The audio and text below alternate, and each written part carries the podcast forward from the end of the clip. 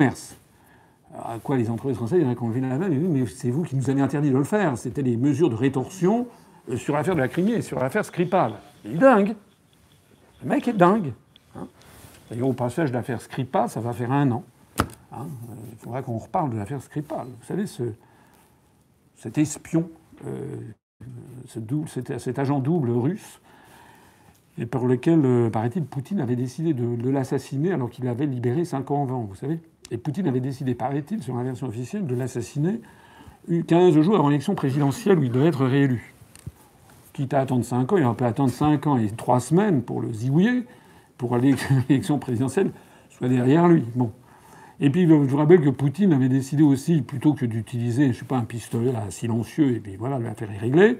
Hein, non, il avait décidé d'envoyer des, comment dirais-je, des pieds pour aller saupoudrer euh, de Novichok les bancs publics à Salisbury, puis des portières, etc. Et puis manque de peau, ce produit hyper, hyper génial produit par le FSB, c'était un peu éventé de telle sorte que Skripal n'en est pas mort, sa fille non plus. Je raconte, c'est la version officielle hein, que je vous raconte. Hein. C'est absolument vrai. C'est la version officielle. Donc si jamais vous la remettez en cause, c'est que vous êtes un complotiste, un conspirationniste. Et puis donc euh, Skripal et sa fille ont été libérés au mois de juin, juillet de l'année dernière. Ils sont sortis sains et saufs de l'hosto. Entre-temps, quand même, c'était la plus grave crise depuis la fin de la guerre froide. Les États-Unis ont expulsé 120 diplomates russes, la France 4, plus des sanctions contre les entreprises, justement. Et comme dirait, je ne sais plus, Georges Clounet dans la publicité pour euh, Nespresso, what else? Qu'est-ce qui s'est passé après? Silence radio. C'est quand même incroyable qu'aucun journaliste ne se soit dit tiens, je vais aller interroger Skripal et sa fille. Quel est leur point de vue? Non Ça fait partie des mystères de ce bas monde. Voilà un, père et sa fille qui sont responsables de plus graves crises entre l'Europe, entre les pays de l'OTAN et la Russie, au point d'entraîner éventuellement une guerre mondiale. Et personne, aucun journaliste ne s'est dit tiens, je suis un journaliste d'investigation, je vais aller interroger Skripal. J'ai vu d'ailleurs, évidemment, j'ai des références épouvantables, mais j'ai vu sur Sputnik, vous savez, une des radios russes, il disait, je vous livre ça, que, paraît-il, la fille Skripal serait sur une base militaire au Royaume-Uni. Voilà. Bon. Après ça, il est allé au Burkina Faso, où il a humilié le président du Burkina Faso, Roch Kaboré. Vous savez, à un moment, il était sorti, il a dit oui, il est allé réparer la clim. Il s'est fait haïr dans toute l'Afrique de l'Ouest, hein, votre ami Macron. Il faut voir comment il s'est fait recevoir au Ghana quelques jours après. Euh, après ça, il est allé en Australie, où, fort de, sa maîtrise de la langue anglaise, il a dit de la première femme du premier, ministre, et que, il, a, dit devant les caméras, hein, en parlant au Premier ministre, euh, Your wife is delicious, sauf que delicious en anglais, ça veut dire votre femme est bonne, ça veut dire euh, bon. Ça fait un scandale en Australie. C'était un truc, une métaphore sexuelle en fait. Euh, donc il a été appelé Pépé le putois sur tous les, sur tous les journaux australiens. Mais je vous assure, allez, vous renseigner. Hein. Enfin voilà. Donc je, je, termine ici mon, ma harangue anti-Macron. Mais tout ça pour dire que je voudrais en terminer avec cette histoire selon laquelle quelqu'un qui voudrait sortir de l'Union européenne, ce serait forcément un connard qui n'aurait aucune connaissance du monde d'aujourd'hui. Moi, je suis allé dans 95 pays du monde, j'ai vécu au Japon, je parle un peu le japonais, j'ai accompagné plusieurs présidents de la République, Mitterrand et Chirac, dans un très grand nombre de pays du monde. J'ai participé aux entretiens au plus haut niveau, par exemple avec euh, Chirac et Chiang Zemin, le président chinois de l'époque. Euh, par exemple, entre François Mitterrand et le président de Corée de l'époque et président du Kazakhstan, Nursultan Nazarbayev. J'ai accompagné Chirac en Amérique du Sud, etc. J'ai une connaissance qui est quand même nettement supérieure à la moyenne des responsables politiques français qui n'y connaissent rien, mais rien du tout. Y compris d'ailleurs une bonne connaissance des, des arcanes européennes. Et en particulier, l'autre jour, j'ai dit ça chez Ardisson, je ne sais plus si ça a été coupé ou, ou, si ça a été maintenu après la coupe, parce que. Mais euh, les Français ne pourront pas vraiment comprendre ce qu'est la construction européenne tant qu'on ne leur aura pas mis sous les yeux, à la télévision en prime time, une réunion où il y aura 28 personnes parlant 24 langues différentes et qui parlent de la taille des sièges de tracteurs pendant trois heures d'affilée. Ça, ça vaccine définitivement de ce qu'est la construction européenne. J'ai d'ailleurs, je ferai remarquer peut-être ça, j'ai fait remarquer déjà ça à plusieurs reprises, lors notamment de l'affaire du débat de demain. Je rappelle que la France Télévisions a considéré qu'il fallait écarter trois têtes de liste, Benoît Hamon, Philippot et moi-même. Philippot, il aurait pu en passer, ça c'est exact, mais enfin bon. Euh, on en reparlera peut-être. Mais bon, en tout cas, Philippe, euh, Benoît Hamon, voilà, ils pouvaient écarter trois têtes de liste au motif que 12, c'est trop. Mais si 12, c'est trop, que dire de 28 Les mêmes, ce sont les mêmes qui nous expliquent tout à fait que sortir de l'Union européenne, ce serait un, vrai scandale, et les mêmes qui estiment que de parler, de faire un débat à 12, c'est impossible. Vous voyez un petit peu le truc? Donc, euh, je voulais faire ça en préambule, insister sur le fait que si je propose depuis 12 ans de sortir de l'Union européenne, de l'euro et de l'OTAN, ça n'est pas parce que je suis ringard, nostalgique, que je ne connais pas le monde d'aujourd'hui c'est l'inverse.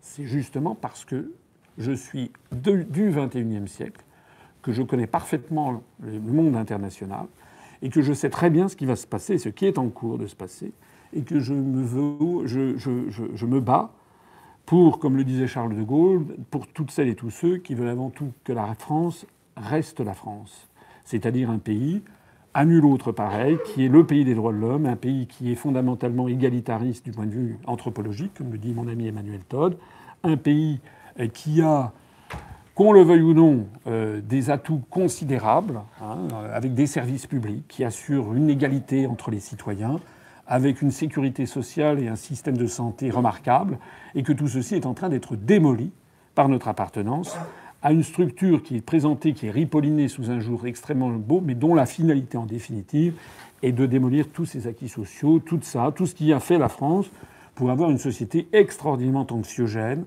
une société à l'anglo-saxonne, une société qui euh, est anthropologiquement à l'antagonisme de, euh, de ce qu'est la France.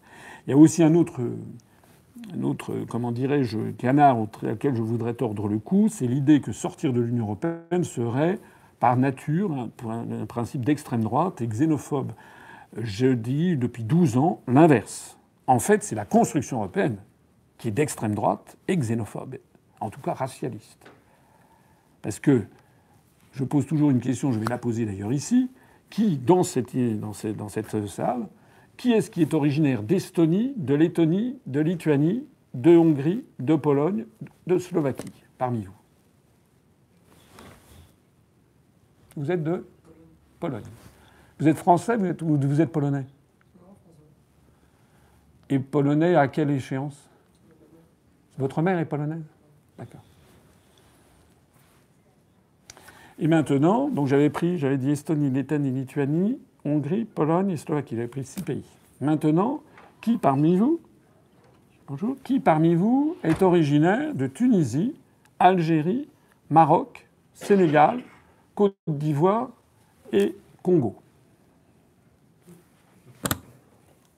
1, 1, 2, 3, 4, 5, 6, 7, 8, 9, 10, 11, 12, 13, comme on disait du temps où la messe était dite en latin, missa ita est, la messe est dite. C'est-à-dire que si vous y réfléchissez bien, et je ne, fais pas de, je ne suis pas là pour dire des propos euh, désagréables pour les Polonais, la France est une alliée traditionnelle de la Pologne depuis euh, Stanislas Leczinski et, Marie Leczinska, la femme de, Louis XV. Et même d'ailleurs depuis avant, puisque avant Henri III avait été roi de Pologne brièvement avant d'être roi de France. Euh, que ça plaise ou que ça plaise pas, ça c'est une autre histoire. Mais force est de constater que s'il y a un truc qui permet de deviner l'avenir, l'une des seules sciences, une vraie science, hein, vous savez qu'il y a les sciences molles et les sciences dures, une vraie science, c'est-à-dire quelque chose qui permet vraiment qui est une science dure, quelque chose qui permet vraiment de faire des prévisions sérieuses et, dures, c'est la démographie. Parce que la démographie, si vous faites des hypothèses sur le taux de natalité, le taux de mortalité à la naissance, le taux de mortalité global, euh, etc., vous pouvez prévoir à horizon de 5 ans quelle va être l'évolution démographique d'un pays. Et alors plus, vous mettez les projecteurs loin, plus ça devient flou. Mais on peut avoir des hypothèses de croissance de la démographie à horizon de, de 20 ou 30 ans qui sont intéressantes à avoir à l'esprit. C'est une des seules sciences qui permettent vraiment de faire un petit peu de prospective.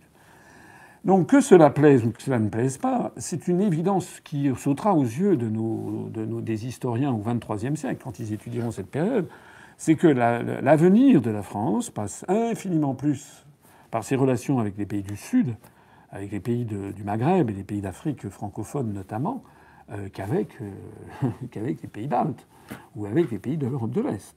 De la même façon que l'avenir de l'Allemagne est beaucoup plus proche des évolutions avec le monde turcophone, ou que l'avenir de l'Angleterre se, se, beaucoup plus avec le monde du Commonwealth. Je disais tout à l'heure, d'ailleurs, je revenais d'Angleterre, j'ai parlé avec des partisans du, Brexit, ça va me permettre de faire une, une, césure, enfin une, transition. Euh, c'est que c'est exactement ce que disent les concepteurs du Brexit. Hein. Ils disent qu'en fait, une fois sorti de l'Union européenne, le Royaume-Uni va pouvoir retrouver son rôle mondial et nouer des relations avec le monde entier, et en particulier avec les pays du Commonwealth, dont le Royaume-Uni est si proche. Si vous allez au Royaume-Uni, vous avez, euh, nous on a des petits, vous savez, en France, les, brasseries sont détenues par des, par des Kabyles, en région parisienne, depuis les accords d'Évian de 62. Euh, et puis les, les, les, épiceries qui ferment à 1h du matin sont détenues par des Tunisiens ou des Marocains. Bon. Ben, au Royaume-Uni, c'est avec des Bangladeshis ou des Pakistanais. Voilà. Euh, au Royaume-Uni, vous avez euh, énormément des gens des pays à Londres. Vous êtes frappé par le nombre de gens, d'habitants des pays du Golfe, hein, du Sultanat d'Oman, des Émirats arabes unis, euh, du Koweït, euh, qui euh, sont en villégiature à Londres vous êtes tout à fait frappé de voir aussi les liens avec l'Inde, avec le Pakistan, avec l'Australie. C'est comme ça que ça se passe. Donc c'était le dernier point que je voulais dire, c'est que si vous y réfléchissez bien, et je sais que ceci euh, perturbe en fait tous les responsables politiques qui m'écoutent, puisque à droite, à l'extrême droite, on me dit, on dit je suis un mondialiste, etc., ce qui est totalement faux. Et puis à, gauche, les gens ne savent pas quoi répondre quand je dis que la construction européenne, si on y réfléchit bien, sans a priori, c'est en fait un apartheid planétaire qui ne dit pas son nom. En vertu de quoi la France devrait-elle fusionner avec la Lettonie, la Lituanie, l'Estonie, la Slovaquie? J'ai rien contre, mais j'ai rien de particulièrement pour. D'autant plus que ce sont des États, notamment les pays baltes, où l'on commémore les Waffen-SS et où, par solidarité avec ces pays, on prépositionne en ce moment, hein, en Estonie, en Lettonie, on a prépositionné des chars et des avions de combat à quelques centaines de mètres de la frontière russe. Au risque, moi je suis d'avis que chacun chez soi, les vaches seront bien gardées. On est actuellement, par notre appartenance à l'Union européenne et notamment notre soumission à l'article 42 du traité de l'Union européenne qui place la politique européenne de sécurité et de défense sous l'autorité de l'OTAN, nous sommes entraînés euh, à être sous domination géopolitique des États-Unis d'Amérique qui passent leur temps à aller euh, chatouiller ou tirer la moustache de l'ours russe. Ah non, c'est pas bien. De même que ça serait pas bien que l'ours russe passe son temps à tirer les plumes du, pirate, de, de l'aigle américain, euh, eh ben, il faut, il faut pas se faire comme ça.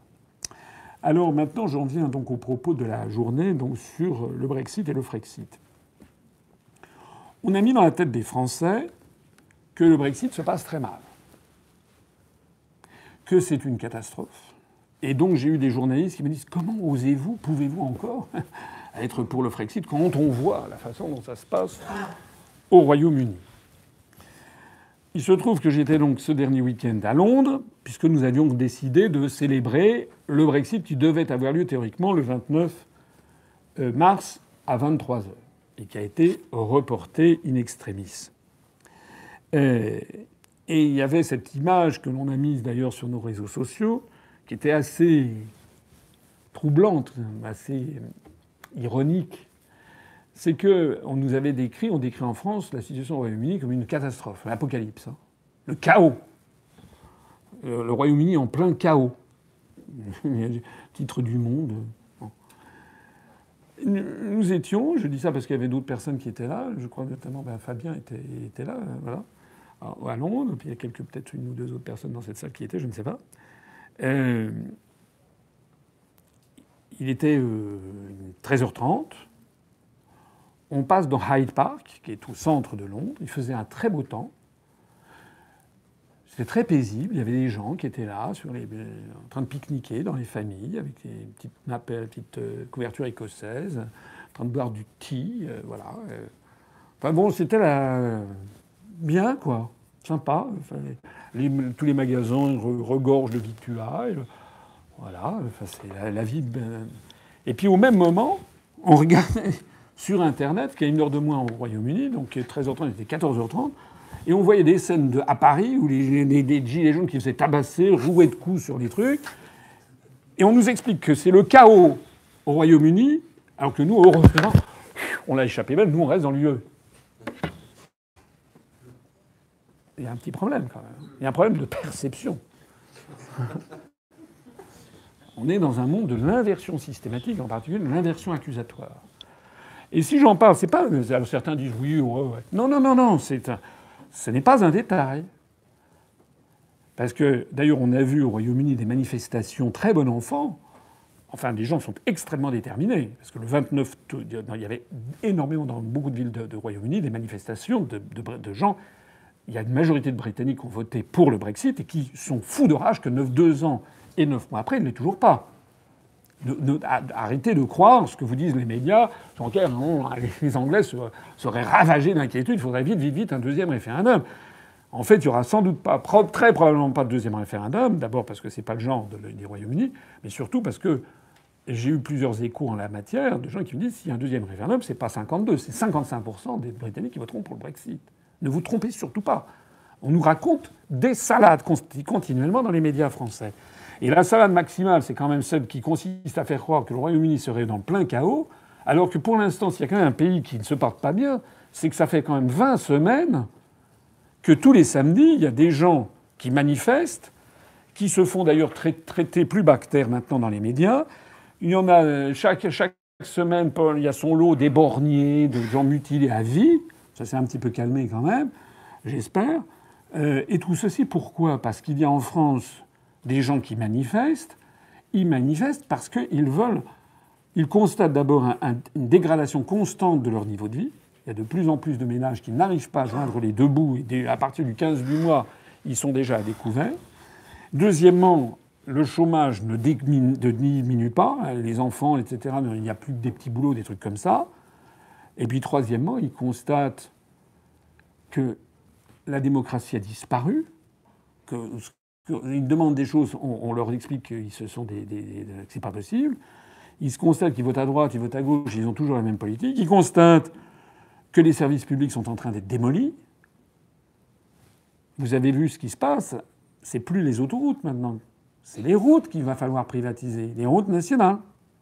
Il y a des ballons d'essai qui sont lancés. Vous avez vu ça. Vous avez vu aussi sur les retraites le ballon d'essai pour monter l'âge de départ à la retraite. Hein, tout ça, j'espère que vous le voyez. Hein.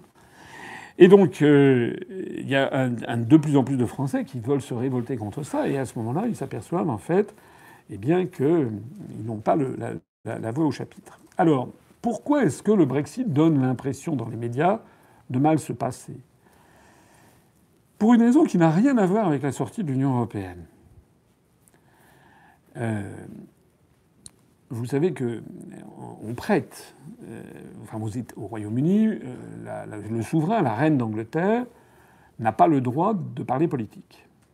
Le souverain britannique, hein, depuis euh, les révolutions qui ont eu lieu, la première révolution anglaise notamment, hein, depuis la grande remontrance de 1641, vous connaissez tous parfaitement l'histoire britannique, eh bien depuis cette époque, et puis ensuite après Cromwell, et puis après, après la dévolution, on a une monarchie constitutionnelle. Le monarque britannique n'a pas le droit de dire un mot.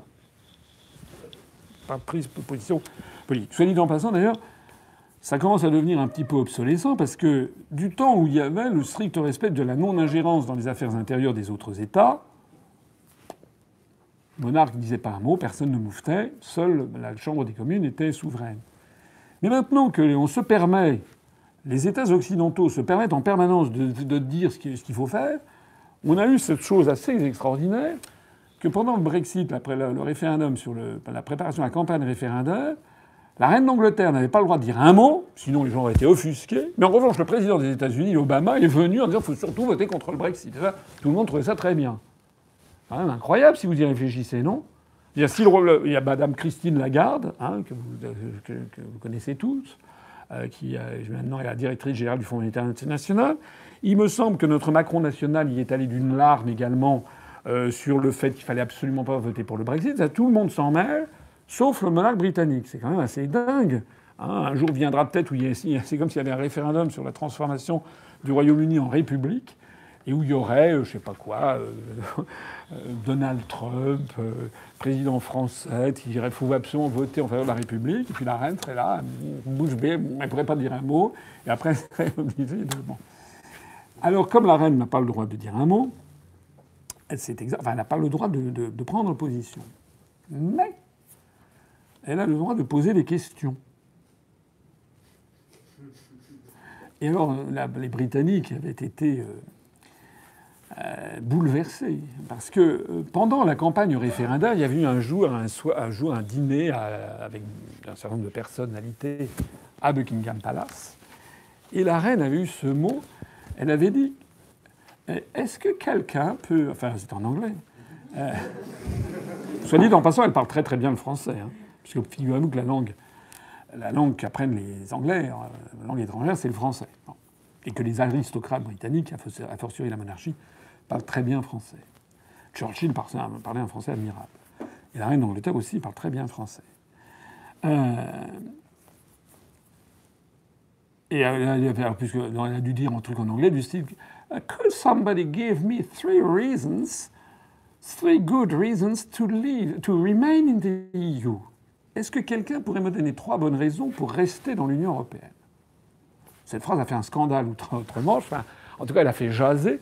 Parce que le monarque demandant est-ce que quelqu'un pourrait me donner trois bonnes raisons pour rester dans l'Union européenne a été interprété, à juste titre, comme un coup de pouce aux Brexiteurs. Puisque sinon, si elle avait douté de l'intérêt de sortir de l'UE, elle aurait dit trois bonnes raisons pour sortir de l'UE. Là, elle a dit trois bonnes raisons pour y rester. Ça avait été un petit coup de pouce euh, aux, partisans du Brexit. Après le référendum, du, du 26 juin, 23 juin 2016, vous vous rappelez, euh, ça avait été le, truc inimaginable, la, terre, la, terre, allait s'ouvrir, le Royaume-Uni s'effondrer. Et donc ça a été une espèce de crise d'hystérie pendant deux, trois jours dans la presse européenne, française. C'était le truc absolument inimaginable. vraiment. Et il y avait une véritable crise d'hystérie. Donc, moi, ça devait être le jeudi suivant. la reine fait, je sais pas quoi, une inauguration. Euh, comme elle en a le secret, vous savez, avec son chapeau, le sac à main, enfin depuis, euh, euh, depuis, 60, 67 ans qu'elle fait ça. Hein. Depuis 1952, elle a son chapeau et son sac à main. elle va faire des inaugurations de charity. Il faut quand même le faire. En étant toujours impeccable, pas une tache sur elle, toujours comme ça. Et euh, à ce moment-là, il y avait des journalistes de la presse mondiale qui lui ont dit alors. Et elle avait eu cette phrase extraordinaire elle avait dit Jusqu'ici, tout va bien ce qui avait calmé le jeu brutalement. Elle disait, bah, finalement, bah, c'était une évidence, mais ça venait de la parole Auguste. Alors, ce que j'ai appris à Londres l'autre jour, c'est que lors d'un, avec ces questions ingénues dont elle a le secret, l'autre jour, devant dans un déjeuner comme ça, avec un certain nombre de personnalités, euh, elle, a, elle, prononcé une question euh, de cinq mots, qui a, fait, qui a fait beaucoup jaser aussi, au sujet du Brexit. Et elle a dit Why is it so long? Pourquoi est-ce si long? Elle a raison. Elle a mis du doigt, le doigt sur le vrai problème. Le vrai problème du Brexit, ce n'est pas qu'il est difficile de sortir de l'Union européenne. Ce qui est difficile, c'est que ceux qui ont été battus acceptent le verdict des urnes. Nous avons affaire à des fascistes le fascisme bleu. C'est ça la vérité. Le Royaume-Uni se retrouve dans la même situation que la France en 2005. En 2005, 55% des Français ont voté non à la Constitution européenne. Qu'est-ce qui s'est passé? Il s'est passé qu'ensuite, les 55% de Français qui ont voté à la Constitution européenne, on leur a fait comprendre qu'ils avaient tort. Ils se sont. Je vois qu'il y a des gens qui sont partis, peut-être parce que ça leur fait mal d'entendre la vérité. Les 55% de Français qui ont voté non, les européistes ont fait le gros dos pendant deux ans et demi, jusqu'à ce que Sarkozy fasse ratifier dans le dos des Français, par les parlementaires, le texte exact que les Français allaient rejeter à 55%, en enlevant un point virgule, sous le nom de traité de Lisbonne. C'est exactement ce qui se passe au Royaume-Uni avec le Brexit.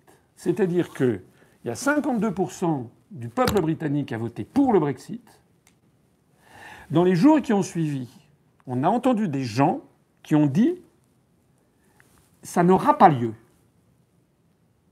Ça n'aura pas lieu. Et depuis lors, vous avez des efforts considérables qui ont été lancés pour empêcher de donner satisfaction au peuple britannique. Je voudrais rappeler à ceux qui l'ignoraient les institutions britanniques. Le Premier ministre britannique est traditionnellement la personnalité, c'est traditionnellement le chef du parti ayant le plus de députés à la Chambre des communes. Il se trouve que les 52% de Britanniques qui ont voté pour le Brexit étaient 98% ou 100% des électeurs du parti de Nigel Farage, le UKIP, plus 30 ou 40, 30%, 30 à 40% des conservateurs, des Tories, sachant que 60% des électeurs conservateurs avaient voté pour le Remain, plus 30% des électeurs du Labour, sachant que 70% des électeurs du Labour ont voté pour le Remain, 30% ont voté pour le Brexit, plus l'extrême gauche britannique. Les syndicats comme le syndicat RMT, qui est le syndicat d'extrême gauche, qui avait appelé pour le Brexit. Donc en fait, c'est exactement comme en France, les 55% de Français qui ont voté non à la Constitution européenne, c'était les électeurs, 95% des électeurs du Front National, c'était 50%, 60% des électeurs de, l'UMP. C'était euh, peut-être 10% des électeurs de l'UDF. C'était peut-être 30%, 25% des électeurs du Parti socialiste. Et puis c'était 80% des électeurs du PCF et 90% des électeurs d'extrême gauche. C'est comme ça que ça s'est. C'est-à-dire qu'il n'y a pas sur ce référendum le clivage droite-gauche habituel. On retrouve le schéma du Conseil national de la résistance, ou le schéma plus exactement qui avait fait échouer la communauté européenne de défense en 1954 à l'Assemblée nationale en France, à la Chambre des députés, lorsque les gaullistes et les communistes s'étaient alliés, une alliance de, circonstances, pour faire échouer le projet de communauté européenne de défense. Et donc le problème auquel a été confrontés les Britanniques, c'est que David Cameron a perdu son référendum. Bien selon la tradition britannique, le Premier ministre qui perd un référendum, une élection nationale, dégage. Il a dégagé. Mais il a fallu choisir un nouveau Premier ministre. Or, comme il n'y avait pas eu d'élection générale, il y avait toujours les mêmes députés à la Chambre des communes. Donc, le Premier ministre démissionnant, tout le monde s'est tourné vers le Parti conservateur. Or, au sein du Parti conservateur, vous avez deux tiers des députés qui sont des Remainers et un tiers qui sont des Brexiters. C'est un peu comme ce qu'on a vu en France, au sein par exemple du Parti socialiste en 2005, où il y avait une majorité des socialistes, des députés socialistes qui étaient pour la Constitution européenne, mais vous aviez une minorité importante menée par Laurent Fabius qui avait appelé à voter non. Pareil à l'UMP. Donc, au Royaume-Uni, dans les, chez les conservateurs, il y avait deux tiers de députés pro-Remain. Et quand il s'est agi de choisir un nouveau chef de parti, ben les députés majoritaires ont choisi un des leurs, Madame Theresa May, qui était anti-Brexit. Elle était au gouvernement de David Cameron, ministre de l'Intérieur. Alors, comme elle était ministre de l'Intérieur et qu'elle devait avoir quand même des remontées du terrain qui avaient dû lui faire savoir que probablement euh, c'était pas si sûr que ça que le Brexit serait battu, elle avait pris, elle avait profil bas. Donc elle avait appelé à voter pour le Remain contre le Brexit, mais elle avait été suffisamment habile pour ne pas trop se mettre en avant. De telle sorte que lorsqu'il s'est agi de choisir un nouveau Premier ministre, les parlementaires du Tories l'ont choisi elle en disant qu'elle arriverait à essayer de, fédérer la, famille conservatrice divisée. Ça aussi, ce rappel fondamental sur les institutions britanniques permet d'attirer l'attention sur le mauvais procès que, j'entends parfois en disant oui, oui, c'est scandaleux. Euh, comment dirais-je, Nigel Farage ou Boris Johnson, ils avaient appelé à voter pour le Brexit. Dès qu'il y a eu le Brexit, ils se sont carapatés, on les a plus vus. Mais c'est pas qu'ils se sont carapatés, c'est qu'ils ne pouvaient pas être, devenir Premier ministre. Nigel Farage n'était même pas député.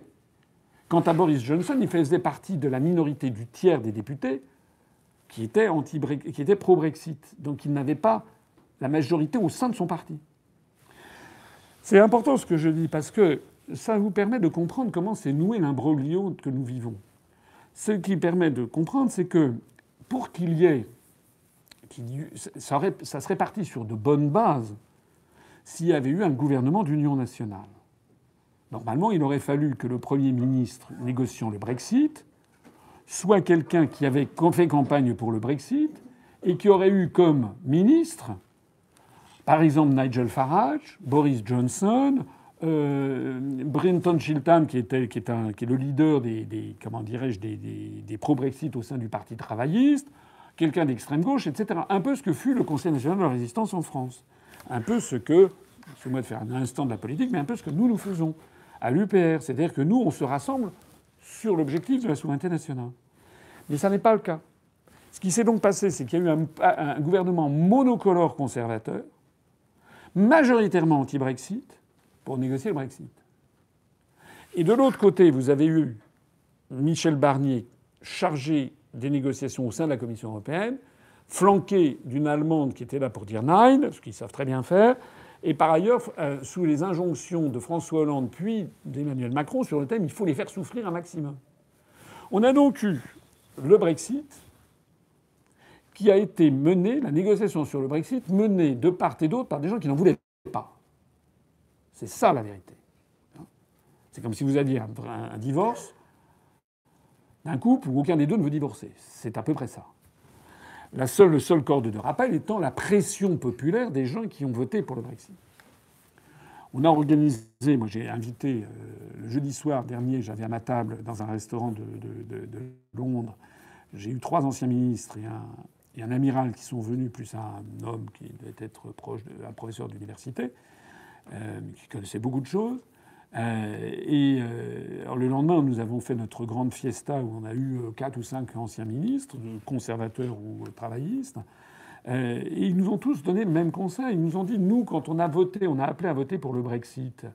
Quand le Brexit a gagné, bah, on s'est reposé sur nos lauriers, en fait. Enfin, ils ont dit ça, ils ont dit ça d'une autre façon. Ils ont dit voilà, on pensait que c'était fait. Non.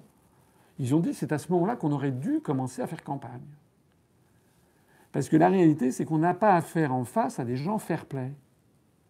On n'a pas affaire à des gens qui disent bon, bah, c'est vrai, on a été battu à 48, donc c'est vrai, on, on, se soumet. Non.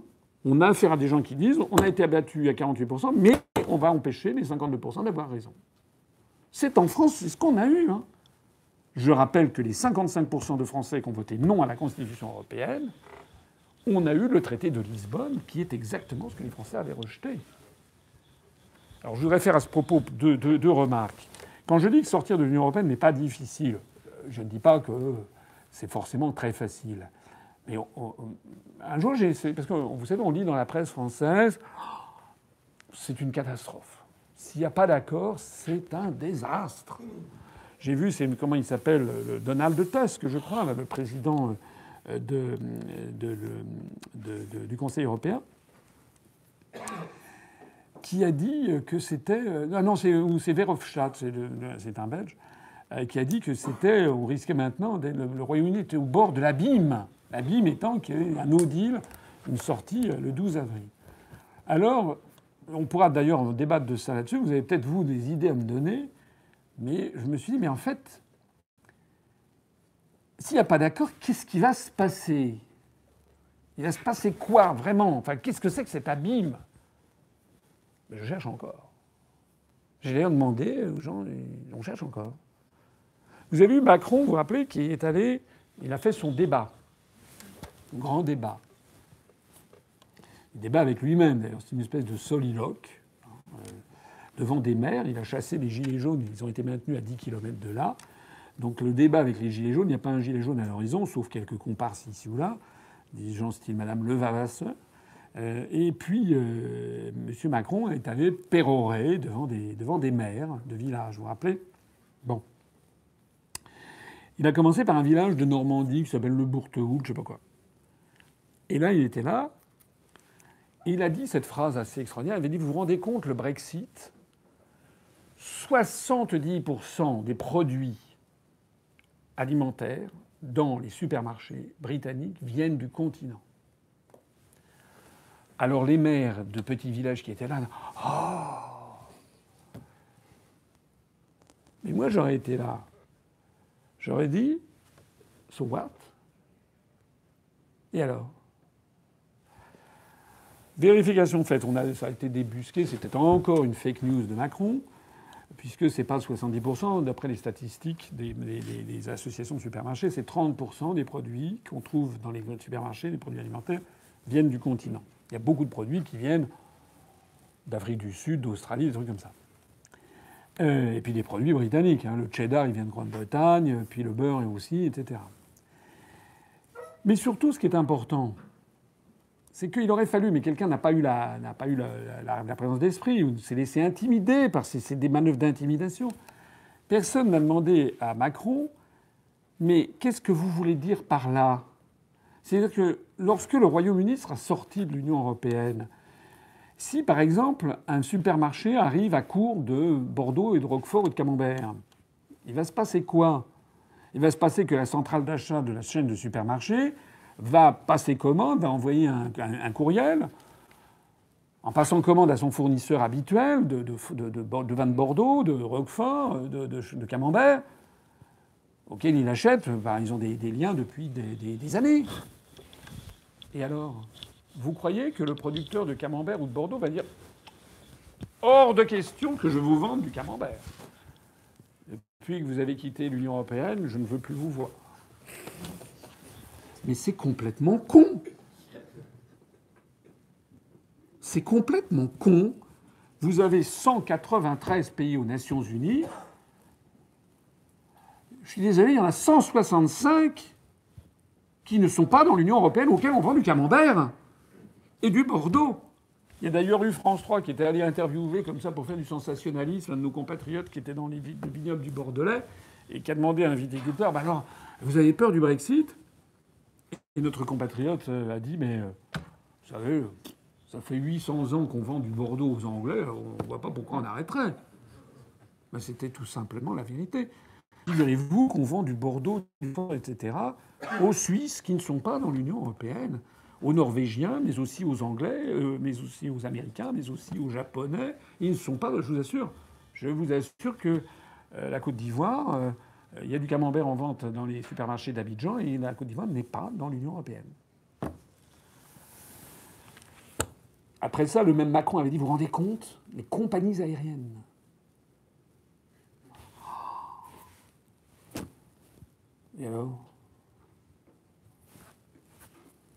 Vous imaginez vraiment qu'un vol de la Japan Airlines Tokyo-Londres Apprenons que à 23 heures, le Royaume-Uni est sorti de l'Union européenne, le pilote d'un seul coup modifie son plan là.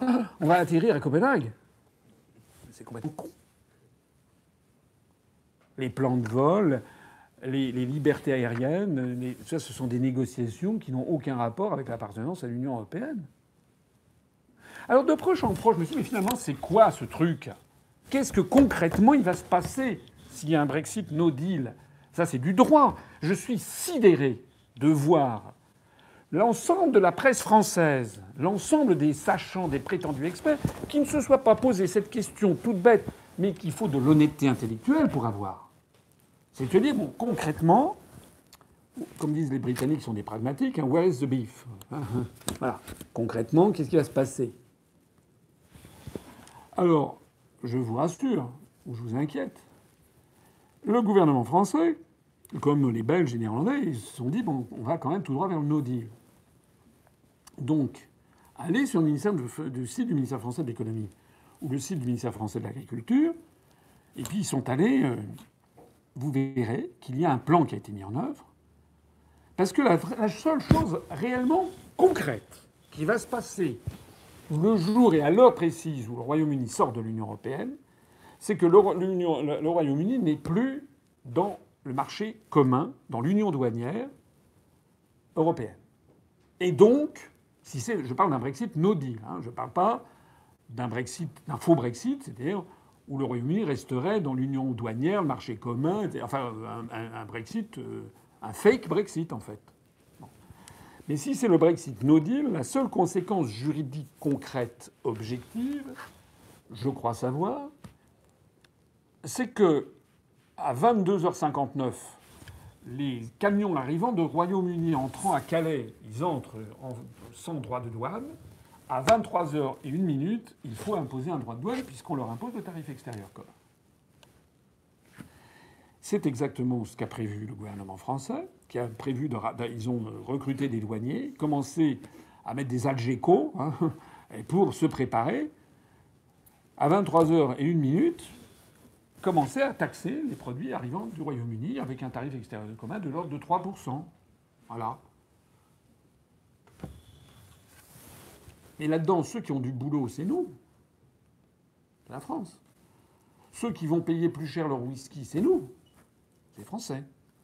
Et comme je l'ai dit l'autre jour au talk du Figaro à Yves Tréhard, j'ai dit euh, c'est pas pour autant qu'on va se priver hein, de, d'apporter des produits euh, britanniques. J'avais dit un petit peu méchamment, je reconnais, j'avais dit est-ce que vous imaginez vraiment que Jean-Claude Juncker se prive de sa bouteille de whisky au petit déjeuner tous les matins? Non. Donc il la paiera 3% plus cher ou 4%, enfin le tarif extérieur commun, la moyenne est 3%. Du côté britannique, il y a ce qu'on appelle le principe de succession des États ou des régimes. Vous savez que lorsqu'un État, s'il y a une révolution dans un pays, ou un changement de gouvernement par exemple, du point de vue du droit international, l'État reste lié aux autres États du monde par les traités qu'il a signés et ratifiés. Jusqu'à ce que le nouveau gouvernement ait éventuellement dénoncé les traités ou modifié tel ou tel accord. En fait, c'est le bon sens même. Ça veut dire que le jour où le Royaume-Uni va sortir de l'Union européenne, ne croyez pas que tous les traités vont s'esclafoirer d'un seul coup. Ça n'a pas de sens. Hein, j'avais dit, j'étais candidat à l'élection présidentielle, j'avais été reçu, parce qu'on m'avait fait le coup de chapeau habituel, enfin pas le, coup de violon, pardon, habituel, du style, vous voulez isoler la France, la France va être isolée, etc. Mais j'avais dit, mais comment la France pourrait-elle être isolée, puisque j'avais comptabilisé 6686 traités bilatéraux ou multilatéraux liant la France au reste du monde. Et donc, j'avais dit, ben, lorsqu'on sortira de l'Union européenne, de l'euro et de l'OTAN, en fait, on sortira de trois traités, enfin de deux, enfin il y en a un qui compte pour deux, c'est le traité de Lisbonne qui se subdivise en deux, le traité sur l'Union européenne, le traité sur le fonctionnement de l'Union européenne, plus le traité de l'OTAN, le traité de l'Atlantique Nord. Donc ça fait trois traités sur 6686. On a 343 traités bilatéraux qui nous lient à la République fédérale d'Allemagne. Il faut, vraiment être. Je sais qu'ici, il y a des gens qui s'intéressent au droit. C'est le moment de s'intéresser au droit. 6 imaginez, je crois, hein, de mémoire, 343 traités qui nous. C'est quoi? C'est traités, par exemple, sur la délimitation des frontières. Là, il y a plusieurs traités. Hein. Il y a le partage des eaux du Rhin, etc.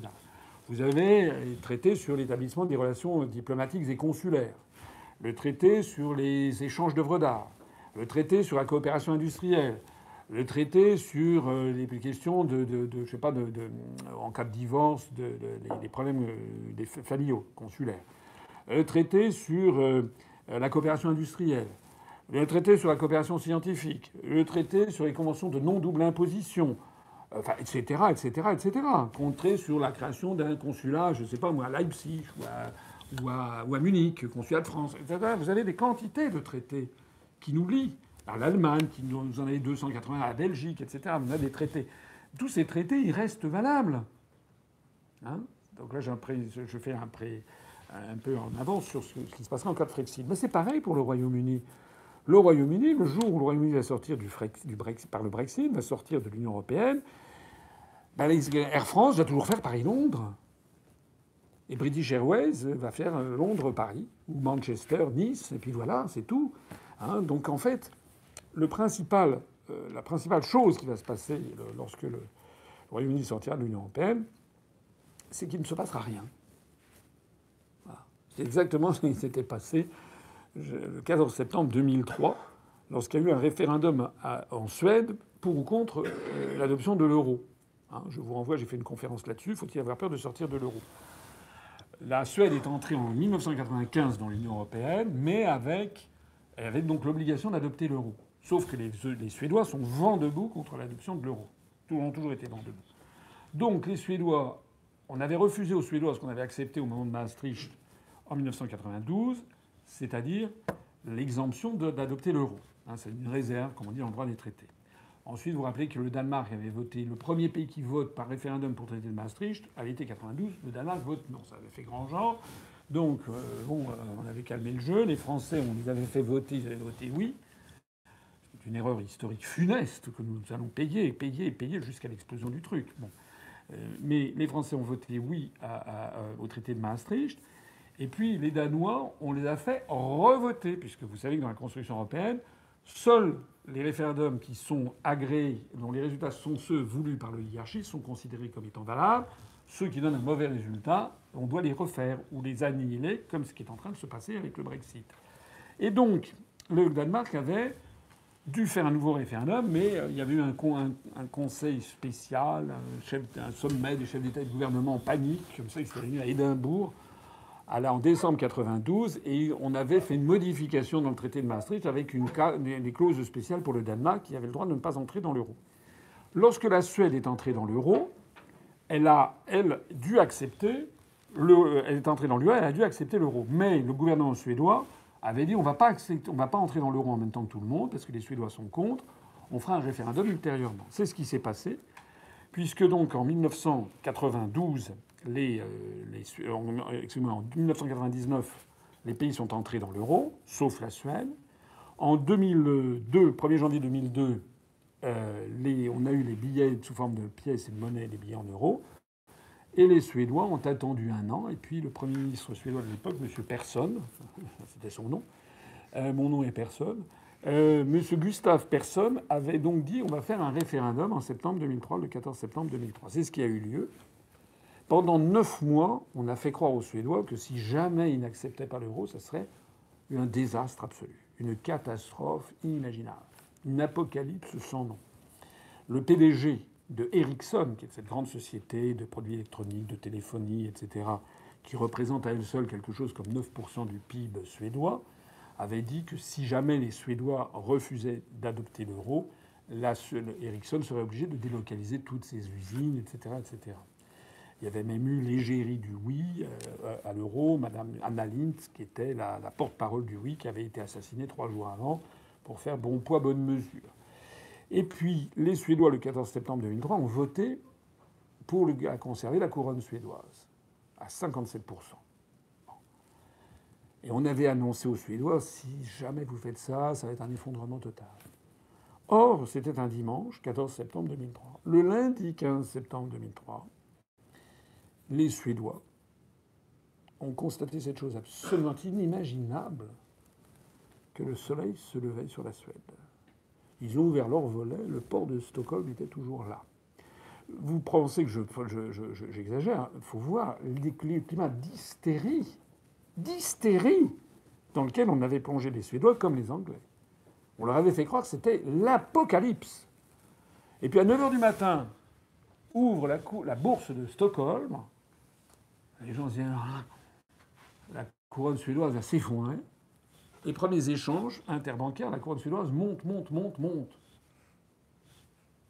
Pourquoi? Parce qu'il y avait eu depuis des mois des spéculateurs qui avaient vendu de la couronne à découvert en pensant que le Brexit, que le, refus de l'euro l'emporterait, ce qui a été le cas. Mais ce qu'ils avaient pensé, c'est qu'ils pensaient que la couronne suédoise s'effondrerait, mais pas du tout. Parce qu'en fait, il n'y avait rien de changé. Donc, du coup, la couronne était stable. Seulement, le problème, c'est qu'ils avaient pris des positions à découvert.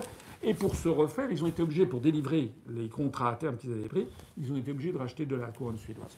Le résultat, c'est que la Riksbank, sur le coup de 10 heures du matin, a dû intervenir en baissant les taux d'intérêt, tellement la couronne suédoise montait. On a jeté un voile pudique sur cette affaire.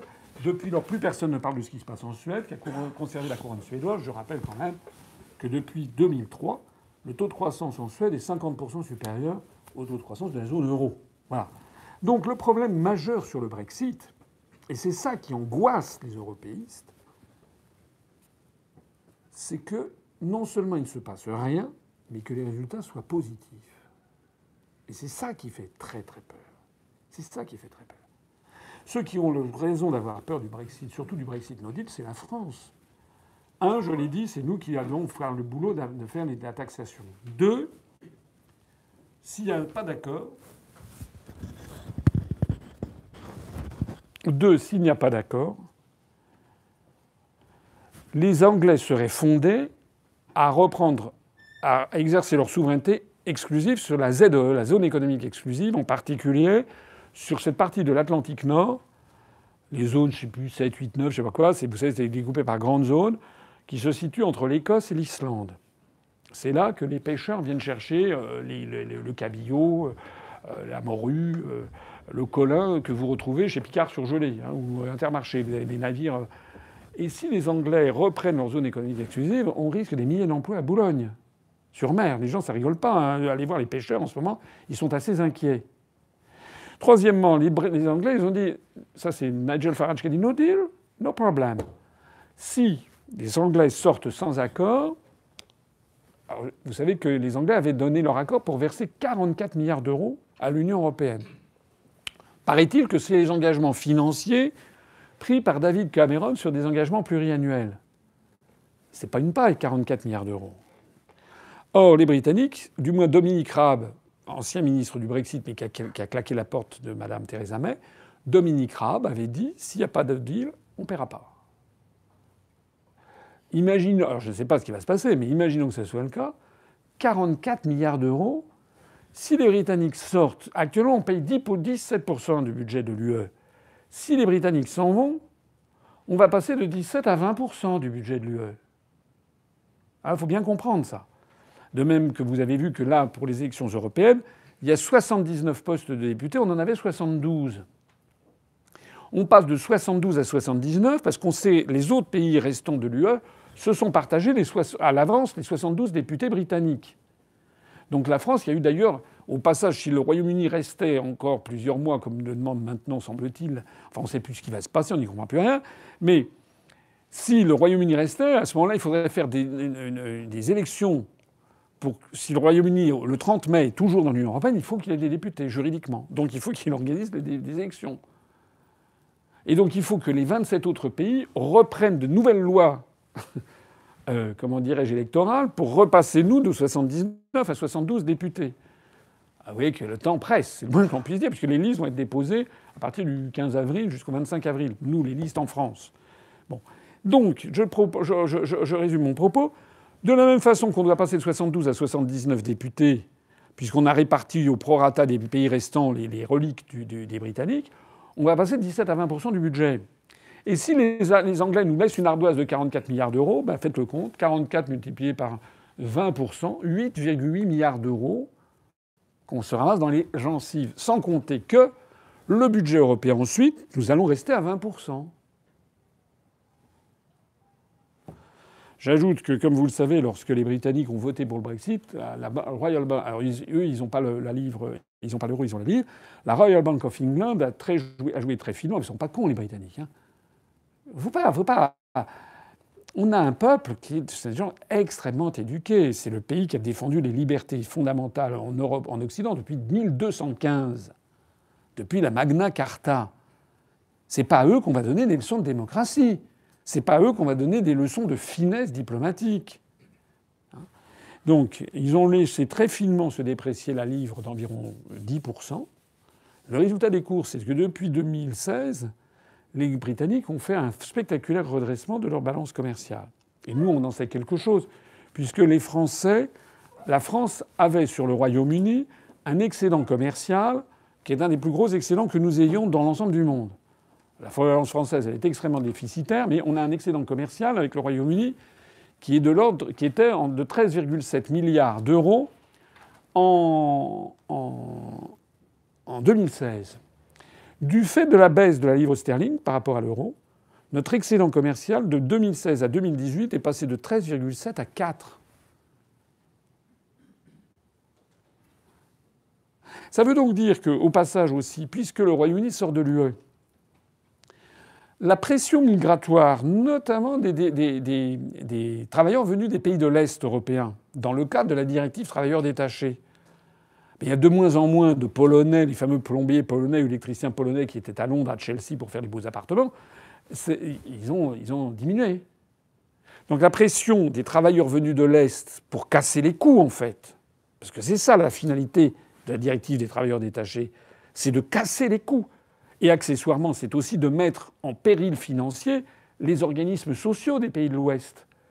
Vous savez qu'en France, fin 2017, on est arrivé à ce délire. Il y a 516 000 travailleurs détachés qui travaillent en France, dans un pays qui a plus de 3 millions de, chômeurs de catégorie A. Même Macron s'en est inquiété. D'ailleurs, il n'a rien pu résoudre. Mais ça veut dire que les 516 000 travailleurs détachés qui viennent de l'Est, vous savez ce que c'est? Ils sont payés au SMIC français, mais on paye des cotisations sociales au pays d'origine. Donc toutes ces cotisations sociales qu'on paye au pays d'origine, ce sont des cotisations sociales qu'on ne paye pas aux organismes sociaux en France, et donc que l'on place en déficit. Et après, on dit aux Français, vous vous rendez compte, on n'a plus les moyens d'eux, il faut absolument réformer les systèmes sociaux et les systèmes de couverture sociale. Bref, comme il y a eu la pression des travailleurs détachés au Royaume-Uni a baissé considérablement, vous savez ce qui s'est passé L'effondrement du taux de chômage au Royaume-Uni. Les dernières statistiques, le taux de chômage est passé de 5% au moment du référendum, ce qui était déjà très faible, à 3,9%. C'est les dernières statistiques. Le taux de chômage le plus bas depuis 44 ans. Alors, résumé de tout ça, ben, le, le Brexit, ce qui se passe mal au Brexit, c'est tout simplement que, comme je le disais, ceux qui ont perdu n'acceptent pas le verdict des urnes.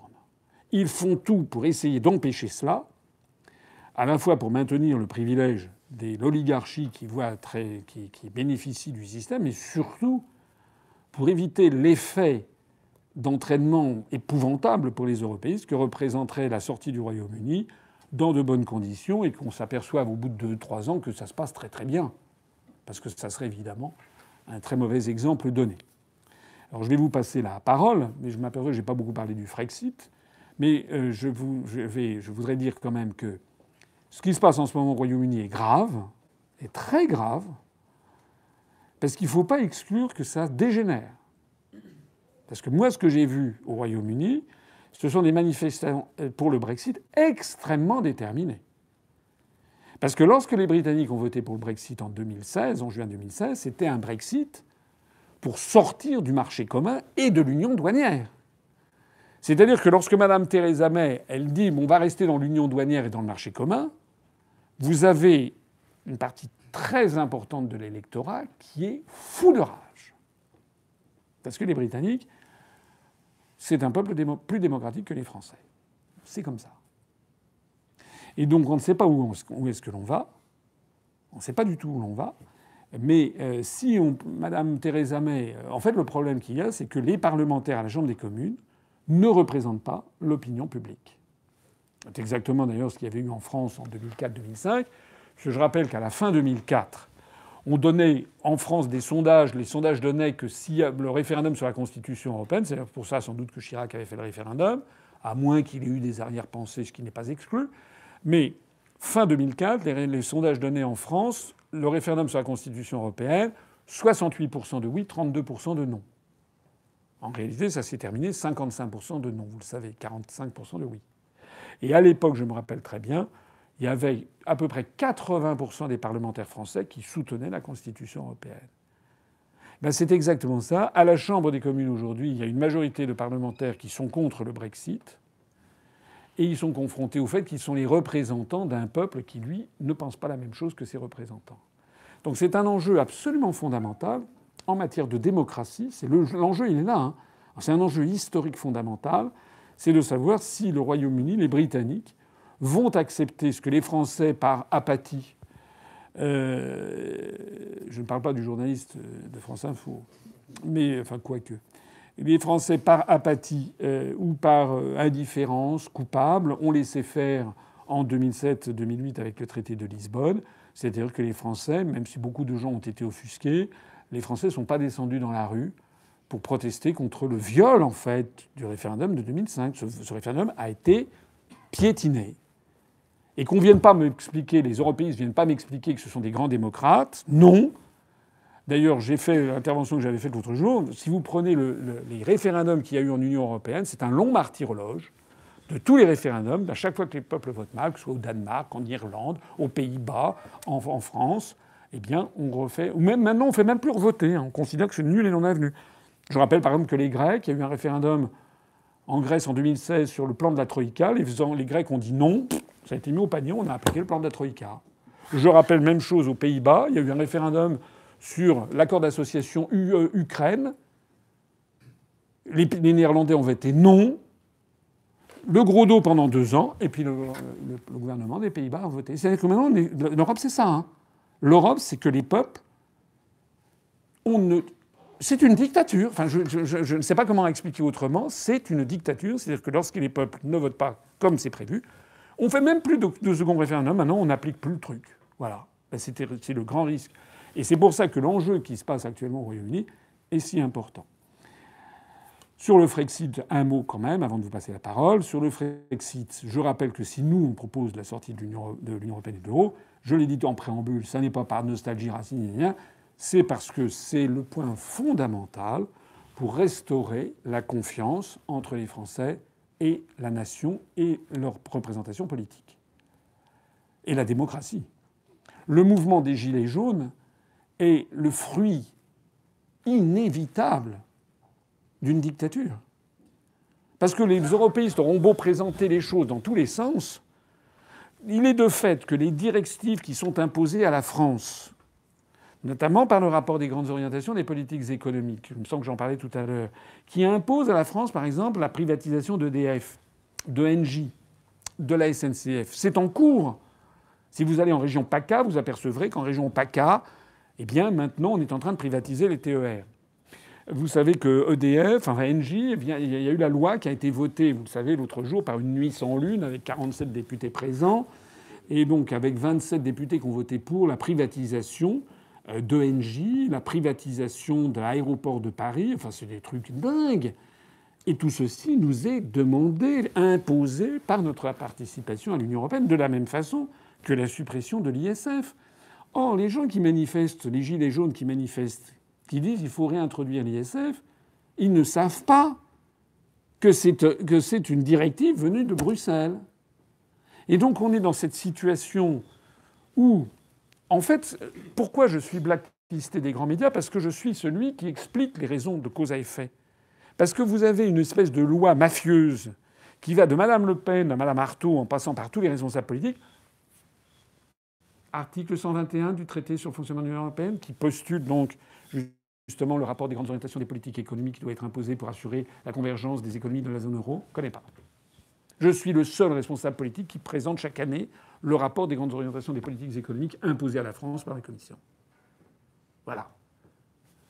Article 63 du, du traité sur le fonctionnement de l'Union européenne qui impose la libre circulation des mouvements de capitaux, qui est à l'origine, un, des délocalisations industrielles, deux, de l'évasion fiscale qui un temps des sommets du style 120 milliards d'euros, trois, de la vente par appartement de la France. Je rappelle que les Chinois, des fonds d'investissement chinois, ont acheté 120 châteaux dans le Bordelais, des centaines d'hectares dans la Beauce. Maintenant, ils s'attaquent aux forêts françaises.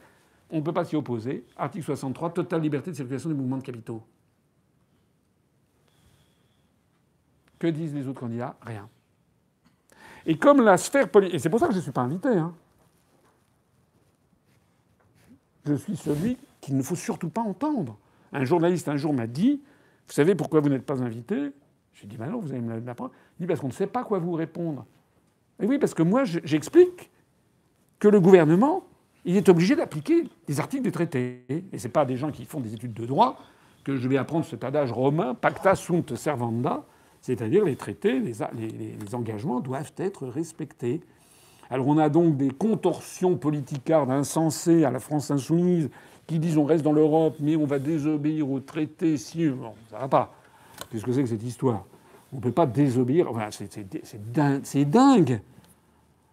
Quand vous pensez que quelqu'un comme Mélenchon a été candidat à l'élection présidentielle alors que l'article 5 de notre Constitution pose le président de la République veille au respect de la Constitution, il est le garant du respect des traités. Mélenchon se présente à l'élection présidentielle en disant Votez pour moi, je vais piétiner les traités. C'est dingue. Est-ce que c'est quelqu'un de responsable qui sait ça? Est-ce que vous avez vraiment envie de donner les clés, notamment de la force de frappe nucléaire, à, quelqu'un comme Mélenchon, qui, lorsqu'il a été député européen, a voté notamment pour les farines animales ou pour les OGM, et après coup a dit Ah non, je me suis trompé de bouton. S'il se trompe de bouton sur les farines animales, il faut espérer qu'il ne se trompera pas de bouton au moment d'appuyer sur une, sur, ou sur la bombe nucléaire. Qu'est-ce que c'est que ces histoires? Et allez voir les autres opposants. Demandez à Dupont-Lajoie, demandez à. Pardon, excusez-moi. Non, non, Dupont-Aignan, je, regrette je, fais mon mea culpa, Dupont-Aignan, parce que ça c'est dans les, sur les plateaux des Demandez à Dupont-Aignan, demandez à Jean Lassalle, demandez à André Chassaigne du Parti communiste, demandez à Mme Artaud, demandez à M. Poutou, demandez à Mme Le Pen, à M. Monsieur, euh, monsieur Barbemol et Mme Tartemuche de l'opposition leur point de vue sur l'article 63, leur point de vue sur l'article 121, leur point de vue sur l'article 106 du TFUE qui précise que des services publics doivent être mis en concurrence, c'est-à-dire privatisés il n'y a plus personne. Donc nous, si on veut sortir de tout ça, c'est pour... Ça n'est pas une fin, hein, c'est un moyen. C'est un moyen pour donner satisfaction à ce que veulent les Français. Parce que dans leur écrasante majorité, vous savez, j'ai parcouru la France depuis maintenant 12 ans. Je n'ai jamais vu en France de Français, qu'ils soient de droite, de gauche, du centre, d'extrême droite, d'extrême gauche ou d'extrême centre, je n'ai jamais vu une personne qui soit venue me voir à la fin en me disant Monsieur, ce que je veux, c'est la privatisation de la poste. Ça n'existe pas. Les Français sont très contents, étaient très contents du leg de la libération où nous avons eu des forts services publics qui assurent la justice et l'égalité sociale entre les Français, puisque, comme je le disais tout à l'heure, le, peuple français, c'est un peuple qui est fondamentalement égalitariste du point de vue anthropologique et qui a besoin d'un État fort qui assure la justice sociale entre les Français. Ce qui n'empêche pas qu'il y ait des différences sociales, qu'il y ait des gens qui gagnent beaucoup d'argent, etc. Mais en France, traditionnellement, il y a une certaine réserve et une certaine. L'État intervient pour qu'il n'y ait pas des différences trop criantes de situation entre des milliards, des multimilliardaires d'un côté et puis des gens qui, meurent de faim dans la rue. Or, à quoi on assiste depuis l'arrivée l'entrée dans l'UE et l'entrée dans l'euro? On assiste à l'indice de Gini, vous savez, qui, est le, qui, comptabilise les, inégalités entre le premier, le premier décile et le dernier décile. Euh, cet indice de Gini qui ne cesse dans tous les pays d'ailleurs de l'OCDE et de l'Union européenne et en France d'augmenter. C'était qu'on voit une. Alors que toutes les, les 30 glorieuses qui avaient suivi la libération avaient abouti à un resserrement des inégalités, et avec l'apparition d'une grande classe moyenne, c'était le triomphe des Trente Glorieuses, c'était le triomphe de la pensée keynésienne en matière économique. C'était dû au fait que le capitalisme, on avait gardé le dynamisme incomparable du capitalisme, mais en l'assagissant par la menace soviétique qui faisait que l'État faisait de la redistribution sociale donc on essayait d'avoir ce qu'on dit en anglais the best of, both worlds, le meilleur des deux mondes. Maintenant que la menace soviétique a disparu, maintenant qu'on est revenu à une espèce, on était en train de revenir en fait au, à la situation du capitalisme de 1848. Hein, là où vous êtes travaillé les enfants de 12 ans, là où on interdisait les syndicats, là où il n'y avait pas de contrat de travail, ce qui avait donné naissance d'ailleurs au manifeste du Parti communiste. On est en train de revenir insensiblement aux, années, au, milieu du XIXe siècle, avec des conditions qui sont faites au, plus modestes, qui deviennent désormais des conditions qui se rapprochent de l'esclavage, où les gens sont, peuvent être jetés comme, des, comme, des, comme, des, comme du papier hygiénique, peuvent être licenciés du jour au lendemain. Le, les réformes qu'il y a eu en Allemagne, les réformes Arts 1, 2, 3 et 4, or l'Allemagne donne le là au reste de l'Europe.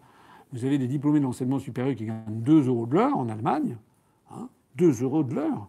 Eh bien, tout ceci mène en fait à une, situation qui devient explosive en France. Et si nous voulons sortir, nous, de l'Union européenne et de l'euro, c'est pour éviter cette crise qui arrive, et dont je pense que la, crise des Gilets jaunes n'est que, que le, le, le prodrome, c'est-à-dire une explosion de la France, de la situation sociale en France, comme elle couvre d'ailleurs un peu partout à travers le reste de l'Union européenne. Voilà, je vous remercie de votre attention.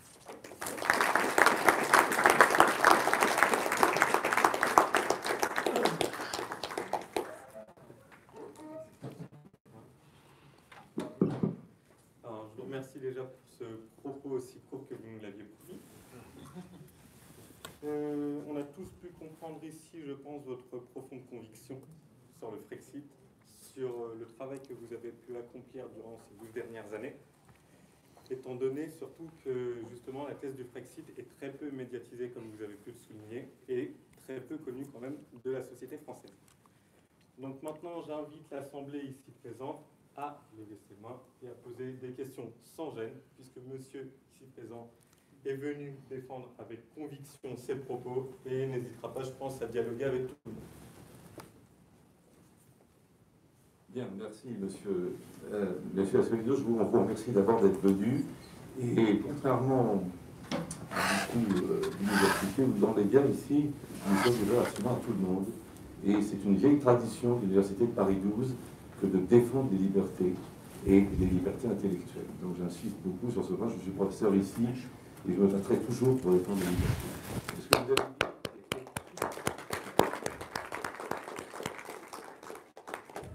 Ce que vous nous avez dit était extrêmement éclairant et vous auriez d'ailleurs pu aussi, euh, prendre l'exemple d'un pays que je connais très bien qui est la Suisse, à l'époque du référendum de Maastricht, de la même manière, on avait dit si les Suisses, par malheur, ne rentraient pas dans l'Union européenne, ça serait fini de leur prospérité, ça serait fini de leur France. D'ailleurs, ça aurait été vraiment fini, d'ailleurs, s'ils étaient rentrés, parce qu'ils auraient eu l'euro, ça serait fini de, de, qui a fait leur prospérité, et ils seraient obligés de garder une petite armée horriblement coûteuse, un tout petit pays minuscule, euh, de se vivre malheureusement, misérablement du tourisme, de la vente de lait et de, et de chocolat.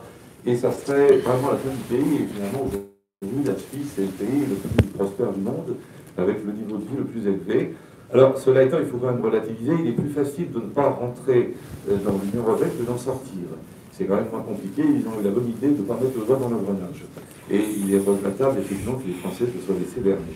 Alors, euh, malgré tout, euh, comme vous avez parlé des inconvénients euh, de la sortie de l'Union européenne, bon, vous avez peut-être un peu minimisé les, difficultés parce qu'il y a des droits de douane, qui sont toujours de 3%, certains pourraient être plus élevés, il y a des problèmes aussi de TVA importants, il peut y avoir des, des différentiels de TVA, il y a le problème aussi avec l'Écosse, qui est un problème politique, puisque l'Écosse majoritairement est attachée à l'Union européenne, à tort ou à raison, peut-être à tort, mais enfin, apparemment c'est leur conviction. Il y a aussi le problème de la frontière avec l'Irlande, qui est un problème important. Euh, on a tout de même le sentiment, et je crois que c'est ça qui fait que euh, en France, les gens sont perplexes, comme je le suis d'ailleurs, je suis plutôt favorable à ce que vous avez dit, mais je suis quand même perplexe, c'est le sentiment d'un saut dans l'inconnu. Parce qu'on on a eu l'impression que le sens de l'histoire, c'était la construction européenne, et comme d'ailleurs dans bien des cas dans l'histoire contemporaine, bah, le sens de l'histoire était un, une grosse ambition. Et on s'aperçoit qu'il va falloir faire machine arrière et peut-être revenir à une autre solution. Euh, ça a été d'ailleurs la même chose, de, quand vous avez parlé tout à l'heure très bien, de cette espèce de changement, euh, euh, la fin des Grandes Glorieuses.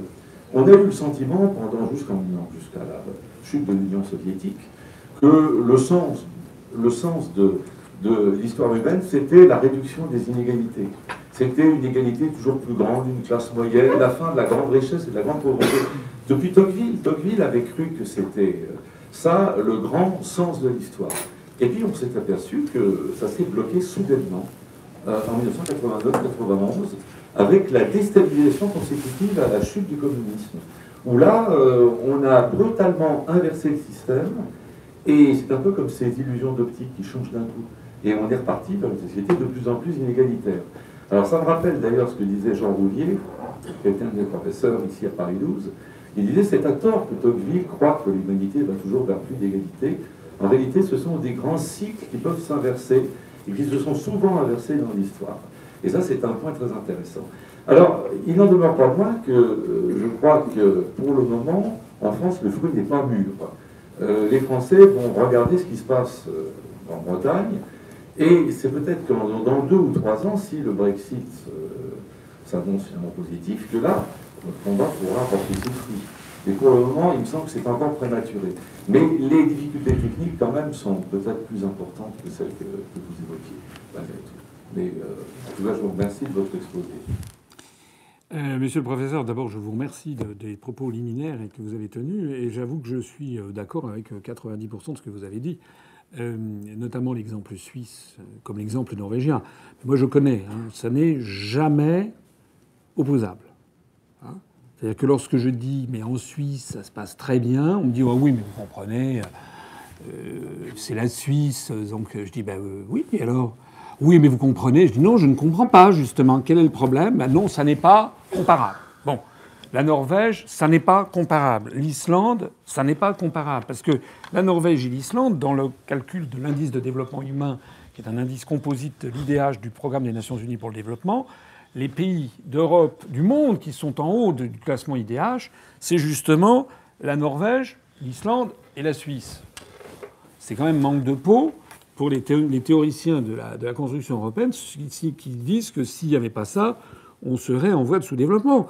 Euh, à l'intérieur même de l'Union européenne, ce sont les pays qui n'ont pas accepté l'euro qui se portent mieux que ceux qui l'ont accepté. Hein, le Danemark, la Suède se portent mieux que, que, les autres. Euh, voilà. Euh, alors je suis d'accord avec ce que vous dites.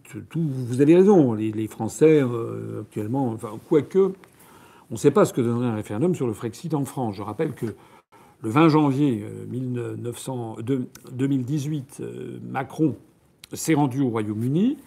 Euh, il a assisté à la signature entre les deux ministres des Affaires étrangères français et britanniques devant Mme Theresa May du traité de Sandhurst qui consistait à ce que les, Britanniques donnent 50 millions de livres pour retaper le, terminal de Sangatte où il y avait des, migrants qui étaient entassés.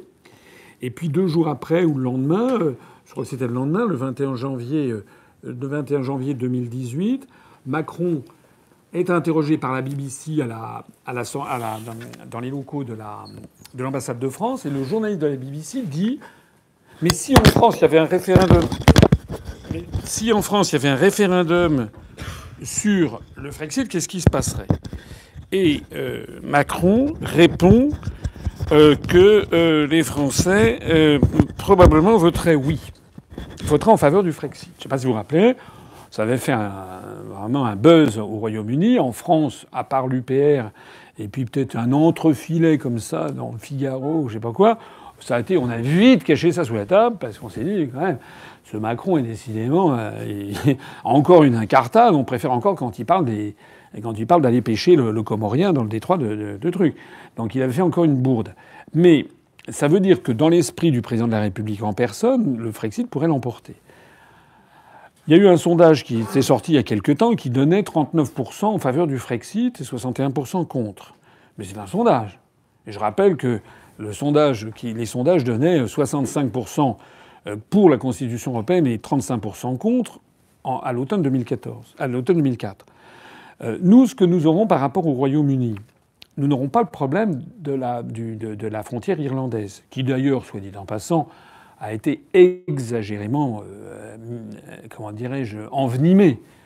C'est les Français qui ont envenimé. Vous savez que les Britanniques, il y a beaucoup de Britanniques qui commencent à haïr la France, hein, comme, comme, les Polonais, comme les Hongrois, comme la France qui donne des leçons de morale à tout le monde et qui éborgne les manifestants.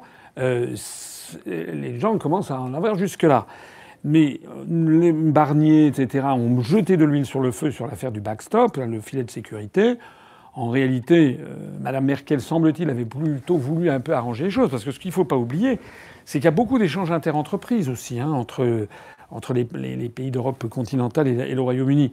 Vous avez par exemple des sociétés d'automobiles qui font fabriquer des pièces détachées au Royaume-Uni, qu'ils importent, etc. Quand euh, l'Allemagne elle dégage un excédent de 60 milliards d'euros sur le Royaume-Uni, si vous vous baladez dans, dans Londres, vous verrez énormément de Mercedes. Donc les, les, les, les Britanniques, les, Allemands étaient finalement enclins à plus de, de, souplesse sur cette affaire. Il semble que cette affaire de, de frontières pourrait être résolue soit par des sondages aléatoires, soit par des choses comme ça. Je signale, puisque vous citiez tout à fait à juste titre la Suisse, que lorsque vous allez en Suisse, vous avez des sondages aléatoires. C'est-à-dire parfois vous franchissez la frontière entre Annemasse et Genève, il n'y a personne, vous passez comme ça. Et par d'autres moments, vous avez, vous avez un, quelqu'un qui contrôle les frontières.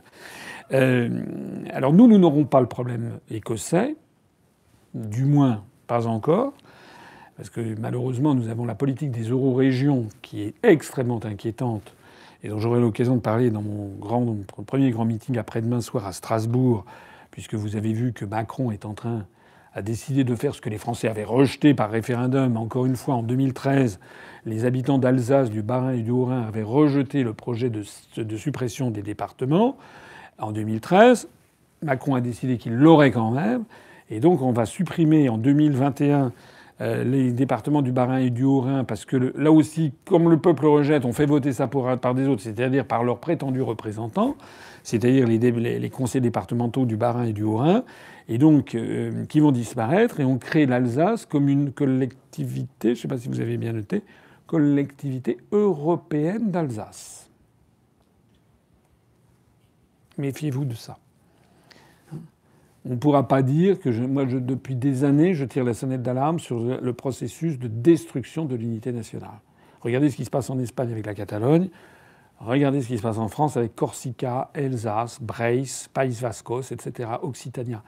Il y a une véritable volonté de démolir les États-nations, parce que c'est ceux qui empêchent d'impérialiser en rond. Parce que si la France, sixième puissance économique mondiale, troisième ou quatrième force nucléaire mondiale, qui possède la deuxième zone économique exclusive au monde, qui est quand même une des deux langues parlées quotidiennement sur les cinq continents par des millions de locuteurs. Si la France euh, déjà a du mal à lutter contre l'hégémonie euh, américano-atlantiste, on imagine mal la Corse, avec ses 250 000 habitants, tenir tête à Washington. Je rappelle que Jean-Guy Talamone a dit Je verrai de mon vivant une Corse indépendante dans le cadre de l'UE. Et ça, c'est un des, Là aussi, à part moi, personne ne dit ça. C'est-à-dire qu'actuellement, il y a un processus de, de, destruction, de démolition contrôlée, j'allais dire, de la, France. Avec, par le haut, on impose le globish, la réforme de la loi Fioraso qui fait que désormais, vous avez des, des à HEC, à Sciences Po Paris, vous avez des années entièrement en anglais où tous les cours sont donnés en anglais, le français, y compris le, cours de, dire de français. on va peut-être bientôt apprendre le français en anglais, mais euh, des, cours de, des, cours de, langue étrangère français. Mais euh, vous avez euh, les cours de finance, de marketing, de relations publiques, de, de relations d'histoire, de politique, etc. à Sciences Po qui sont donnés en anglais obligatoirement, ce qui est contraire à la Constitution française. Pareil à HEC, pareil dans un certain nombre de. Ça, c'est le décret Fioraso. Donc on impose le globish absolument partout et en même temps, par le bas, on promeut les langues régionales. Par le haut, on donne de plus en plus de pouvoir à l'Union européenne et par le bas, on donne de plus en plus de pouvoir aux régions. Donc le résultat là-dedans, c'est qu'il y a le, le truc qui devient vide, qui se vide de substance. C'est l'État, c'est la République française qui se vide de substance. C'est-à-dire que cette grande répartition des rôles héritée de la Révolution française, où le royaume de France, en 1789-1790, subit une révolution énorme, hein, qu'on ne faut jamais sous-estimer, c'est l'imposition de l'égalité entre les citoyens français, qui a pris la forme de la suppression des provinces. Il y avait des grandes provinces, la Bretagne, euh, il y avait la Lorraine, euh, le Languedoc, c'était des très grandes provinces, hein, le Dauphiné. Et puis vous aviez des toutes petites provinces, l'Aunis, la Saintonge, etc., qui étaient euh, le, Cambrésis. En, 1790, on supprime toutes les provinces et c'est le projet de Fabre d'Aglantine. On divise la France en 85, à l'époque, je crois, 80 départements, à peu près taille identique, pour assurer l'égalité entre les citoyens français. Ça, c'est très très important à comprendre. Ce qui est sorti de 1790, c'est donc la République française, les départements, donc on supprime les provinces avec tout ce qui allait avec. Les privilèges, les États, hein, les États de Languedoc, les États du Dauphiné, les États, c'était les, parlements de province où il y avait la surreprésentation des aristocrates et du haut clergé. Et euh, chacun avait sa propre loi qui l'opposait d'ailleurs à la loi centralisatrice hein, du royaume. Le roi de France, souvent, avait du mal à imposer des lois au niveau national. Et puis, vous avez en dessous, euh, vous aviez aussi, dans tous, ces, dans tous ces, États, dans toutes ces provinces, vous aviez des poids et mesures différents. Hein. Vous aviez le pouce, la livre, le truc et les machins qui étaient différents entre la Normandie, le Dauphiné, etc. En 1790 et dans les années suivantes, on supprime les provinces, on supprime les privilèges, on supprime les lois particulières, on n'a plus qu'une seule loi pour toute la nation et on impose le système métrique bientôt avec les mêmes poids et mesures dans l'ensemble de la France. Alors ça a été caricaturé sous le nom jacobiniste, c'est l'horreur absolue, paraît-il. Mais enfin, c'est ce qui a quand même fait que ça a assuré l'égalité entre les Français. Or, aujourd'hui, et puis par ailleurs, il y a eu ce phénomène très important, c'est que les, les paroisses d'Ancien Régime, qui tenaient les États civils, on a, ça a été la constitution civile du clergé, et on a créé à la place les communes, qui ont repris l'étendue des paroisses. Si vous faites des arbres, si vous êtes d'origine française sur plusieurs centaines d'années, et si vous vous amusez à faire des recherches généalogiques, vous verrez que vous butez souvent à partir de 1780 ou en remontant au-dessus, parce que parfois on passe de la, de la, municipalité, de la commune qui elle a tenu le registre d'état civil, à, au registre des paroisses. Et là, a été, il y a eu des destructions à la Révolution française, il y a eu des choses, c'était moins bien tenu, donc ça devient plus difficile. C'est d'ailleurs pour ça qu'il y a tellement de communes en France qui s'appellent Saint-Machin, Saint-Glinglin, Saint-Louis, Saint-Denis, etc., Saint-Ouen, parce que il s'agit des, communes, des paroisses d'Ancien Régime. Donc on a eu, à partir de 1790, République française, département, communes, qui assuraient la justice et l'égalité sociale entre les Français. Et actuellement, le nouveau modèle administratif qui nous est imposé, mais qui nous est imposé toujours de façon subreptice, sans qu'on explique le schéma d'ensemble aux Français pour qu'ils donnent leur avis, on les prend en traîtres c'est qu'il s'agit de supprimer la République française. Il s'agit de supprimer les départements, il s'agit de supprimer les communes. Et de remplacer ça par quoi? Par les États-Unis d'Europe, capitale Bruxelles, par des États fédérés. Or la France est trop grosse. Il faut des États ayant la taille des lenders allemands, d'où la création de régions qui n'existait plus jusqu'en 1972. Ça n'existait pas. Plus exactement, euh, funeste mémoire, c'est Pétain qui avait recréé les, les régions en 1941 à la demande des Allemands, comme par hasard. Et puis ça avait été supprimé à la Libération, en 1945. Et puis ça a été recréé en 1972 par Pompidou sous forme d'établissements publics régionaux. Et maintenant, on a donné, à partir des lois de décentralisation, on a recréé les parlements de province, avec les conseils régionaux avec d'ailleurs tout ce qui s'ensuit, c'est-à-dire des palais, un président de conseil régional, des vice-présidents, chacun a son cabinet, son directeur de cabinet, sa voiture de fonction, le tableau de bord en loupe d'or, les sièges en cuir profond, etc., etc. Donc une augmentation phénoménale des coûts. Et maintenant, ce qui est en train d'arriver, c'est qu'on dit, j'ai vu encore une, Xavier Bertrand qui dit ça aujourd'hui, qu'il faut absolument poursuivre la décentralisation, donner de plus en plus de pouvoir aux. C'est-à-dire qu'on est en train de revenir sur tous les acquis de la Révolution française on est en train de revenir à 1788. On est en train de revenir à un pays où, de façon délibérée, on hétérogénéise le, territoire français. On est en train de fusionner les communes de force. Pour quelle raison? Parce que, paraît-il, on a trop de communes. Parce que, paraît-il, on était à 36 000 communes, on est tombé à 34 000, etc. Paraît-il qu'on a beaucoup plus. Ça, c'est pas paraît-il, c'est vrai, on a beaucoup plus de communes que l'Allemagne. Mais moi, j'ai envie de dire, comme je disais tout à l'heure, et alors? On a 36 000 communes. Et alors? D'abord, on a le plus grand territoire. Mais deuxièmement, ces communes font partie de l'identité nationale. En plus de ça, ce sont des, petits, des petites communautés villageoises extrêmement démocratiques et très bon marché. Parce qu'un maire, ça gagne 800 euros par mois. Et c'est taillable et corviable à merci, 365 jours par an, 24-24. Si vous avez un nid de poule le dimanche matin, vous appelez monsieur le maire. S'il y a l'arbre du voisin qui est tombé chez vous, euh, vous l'appelez un samedi soir, 24 euh, décembre au soir, parce qu'il y a un problème. Si on n'a pas vu Madame, euh, bah, depuis trois jours, elle n'est pas sortie de sa maison, on va voir Monsieur le maire. Il faudrait peut-être aller voir. Ça, c'est un service au quotidien fourni aux Français pour trois fois rien. Mais paraît-il, c'est pas bien. Il faut avoir la même granulométrie administrative qu'en Allemagne ou que les comtés aux États-Unis. C'est ça le modèle implicite. Donc on fusionne les, communes par paquets de 10. Avec bientôt, on n'aura plus de maire, mais il faudra. On, ferme les écoles. la mairie sera à 15 km ou 20 km de là, avec un salarié qui ne travaillera que 35 heures ou 38 heures ou 40 heures par semaine, qui ne sera pas joignable pendant, euh, qui ne sera joignable que pendant les 220 ou 230 jours ouvrables et tout le reste, il ne sera pas là, les week-ends, les jours fériés, les vacances, etc.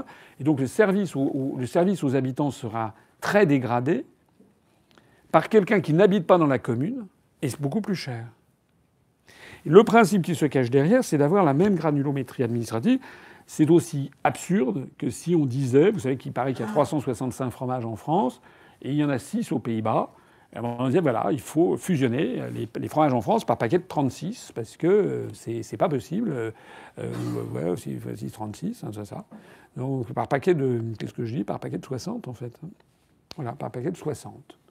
Donc on va euh, imposer la fusion du Roquefort, du Camembert, du, euh, euh, de la, voilà, du Sainte-Maure de Touraine, parce que sinon on a trop de fromage. Voilà, c'est à peu près ça. Donc ça, c'est la fusion des communes. Les départements, c'est pas rien. D'ailleurs, vous allez voir le, débat que Macron il va dire, il va sortir d'un chapeau, c'est raide comme balle, parce que ça fait partie des demandes des grandes orientations des politiques économiques, qui sont pas seulement des politiques économiques. Hein. Si vous lisez ce document que, semble-t-il, l'UPR et moi-même sommes les seuls à lire en France, plus bien entendu dans les allées du pouvoir, mais eux, ils le cachent, mais c'est rendu pourtant public. Dans le rapport de Dégopé 2015, il était bien précisé de supprimer les échelons administratifs et de fusionner les communes. Ils disent la même chose aux, Italiens d'ailleurs. Mais de quoi je me mêle? De quoi je me mêle? C'est-à-dire qu'il y a un objectif géopolitique derrière. Parce que le problème, c'est que les départements sont plus grands, sont trop grands pour être des comtés à l'américaine ou des comtés à l'allemande, et sont trop petits pour être des États de la côte est américain ou des Länder allemands. Il faut donc supprimer les départements. Il faut fusionner les communes, supprimer les départements, donner de plus en plus de pouvoir aux régions et demander aux régions de traiter directement avec Bruxelles pour que, à terme, la nécrose de l'échelon République française soit avérée.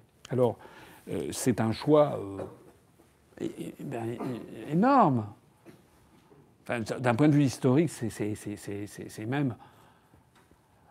Je ne sais pas, c'est étouffant, c'est stupéfiant, c'est de voir que on est peut-être une génération qui est en train de tirer un trait sur 1500 euh, ans d'histoire de France depuis le baptême de Clovis. Mais le pire de ça, c'est que personne n'en parle et qu'on ne présente pas aux Français ce qui, est la, réalité de la, situation je me suis un peu égaré, mais fais des choses auxquelles je tiens et auxquelles je crois qu'il est important de faire, de, parce que ça, va éclater cette histoire. Hein. Parce qu'en Alsace, il y a des gens qui sont vent debout. Parce que toute cette politique partout, la flambée des inégalités, la destruction de l'État-nation qui assure la justice entre les Français pour assurer la victoire de ce modèle anglo-saxon, avec à la clé la, fin de la sécurité sociale, avec à la clé la privatisation de la médecine, la privatisation, c'est une flambée des inégalités qui est derrière et qui s'accompagne de la destruction de ce qu'a été la France.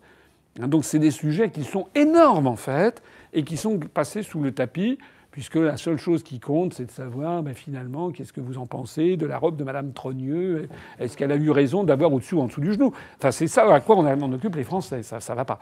Ça va pas. J'ajoute, s'agissant du Frexit, que nous, nous aurons en revanche un truc que n'ont pas les Britanniques, c'est effectivement l'euro. Et ça, l'euro, en effet, c'est un point qui est. Nous, on n'aura pas le problème de l'Écosse ni de l'Irlande. C'est pour ça que j'avais parlé des euro-régions. En revanche, on aura le problème de l'euro que n'ont pas les Britanniques.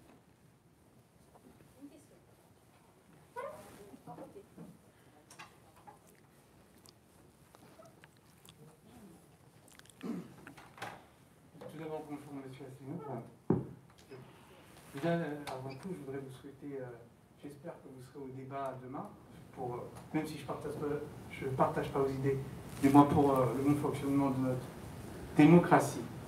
Alors, j'aimerais aborder tout d'abord un sujet dont vous n'avez pas parlé sur le Brexit, dont monsieur a un peu parlé, c'est la frontière entre l'Irlande du Nord et l'Irlande. C'est-à-dire que c'est un vrai problème, parce que je vous rappelle que jusqu'en 98, il y a eu des, des émeutes terribles là-bas et, beaucoup de gens sont morts. D'ailleurs, le Brexit provoquera un problème énorme parce que tous les jours, j'ai fait des recherches, 30 000 personnes passent la frontière. Les Irlandais du Nord travaillent en Irlande et vice-versa. Et d'ailleurs, ni l'Europe ni les Britanniques n'ont trouvé réellement de solution. Et c'est une, impasse euh, réelle. C'est-à-dire que s'il y a une sortie de l'Union européenne par les Britanniques sans réel accord là-dessus, ça va réellement causer des problèmes fondamentaux. Et je voudrais en plus revenir sur quelque chose que vous avez dit. Vous avez dit l'Estonie, la Pologne, la Lituanie. Pourquoi on aurait des raisons, nous, Français, de être dans l'Union Européenne avec eux, nous n'avons pas réellement de lien? Eh bien, moi, pour ma part, je vais vous répondre, simplement pour la paix, la paix entre les peuples. Les deux grandes guerres, première et seconde guerre mondiale, ont démarré en Europe. C'est-à-dire que si, si on empêche cela, si la paix est faite en Europe. D'ailleurs, depuis l'Union Européenne, depuis la CECA, il y a eu très très peu de conflits inter-européens. voilà. D'accord. Alors je vais, je vais vous, vous, répondre si vous voulez bien. J'aimerais savoir votre avis sur euh, la frontière et. Euh, D'accord. Ne pensez-vous pas destruction, une destructuration de l'Union européenne n'entraînerait pas des conflits intra-européens Alors je vous remercie de ces, questions. Sur l'affaire de la frontière, j'en ai quand même parlé. Vous avez peut-être euh, été légèrement distrait, mais je vais revenir sur la frontière irlandaise. Euh, oui, il y a un problème sur cette frontière irlandaise, puisque c'est les accords de 1996 qui avaient prévu qu'il n'y avait pas de, frontière. Mais comme je l'ai dit tout à l'heure, et donc je me répète, cette, ce problème a été très largement exacerbé par l'Union européenne. Euh, d'ailleurs, je crois que Mme Merkel avait essayé d'arrondir les angles. Je disais, je prenais l'exemple tout à l'heure de la Suisse où je dis qu'on peut très bien avoir une absence de frontières euh, ou alors de temps en temps des contrôles aléatoires. Euh, donc il n'y a pas, euh, il n'y a pas de, de, truc insurmontable quand on veut, quand on veut régler un, un, un, problème. Vous dites que 30 000 personnes franchissent, les, franchissent la frontière entre l'Irlande du Nord et l'Irlande et la République d'Irlande. Je suppose qu'il y a beaucoup, beaucoup plus de gens qui franchissent la frontière entre la Suisse et la France chaque jour. Ça n'empêche pas d'avoir des frontières qui sont d'ailleurs soit vous franchissez, comme je l'ai dit tout à l'heure, comme ça, soit il y a des systèmes de contrôles aléatoires. Et je pense qu'on aurait très bien pu trouver une solution pragmatique sur cette affaire. C'est d'ailleurs probablement ce qui va se passer. Parce qu'il n'est pas du tout exclu que finalement ça se résolve par un no deal. Hein. J'ajoute par ailleurs que l'histoire, elle est faite aussi de. Faut pas, euh, faut pas, euh, comment dirais-je, euh, nécessairement. Considérer que les choses sont, sont, totalement acquises dans un sens ou totalement acquises dans l'autre.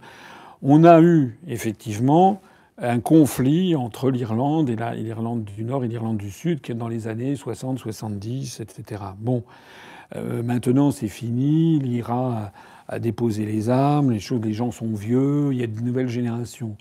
Est-ce que on est si certain que cela qu'il y aurait aussitôt que les gens reprendraient les armes? Moi, j'en suis pas sûr.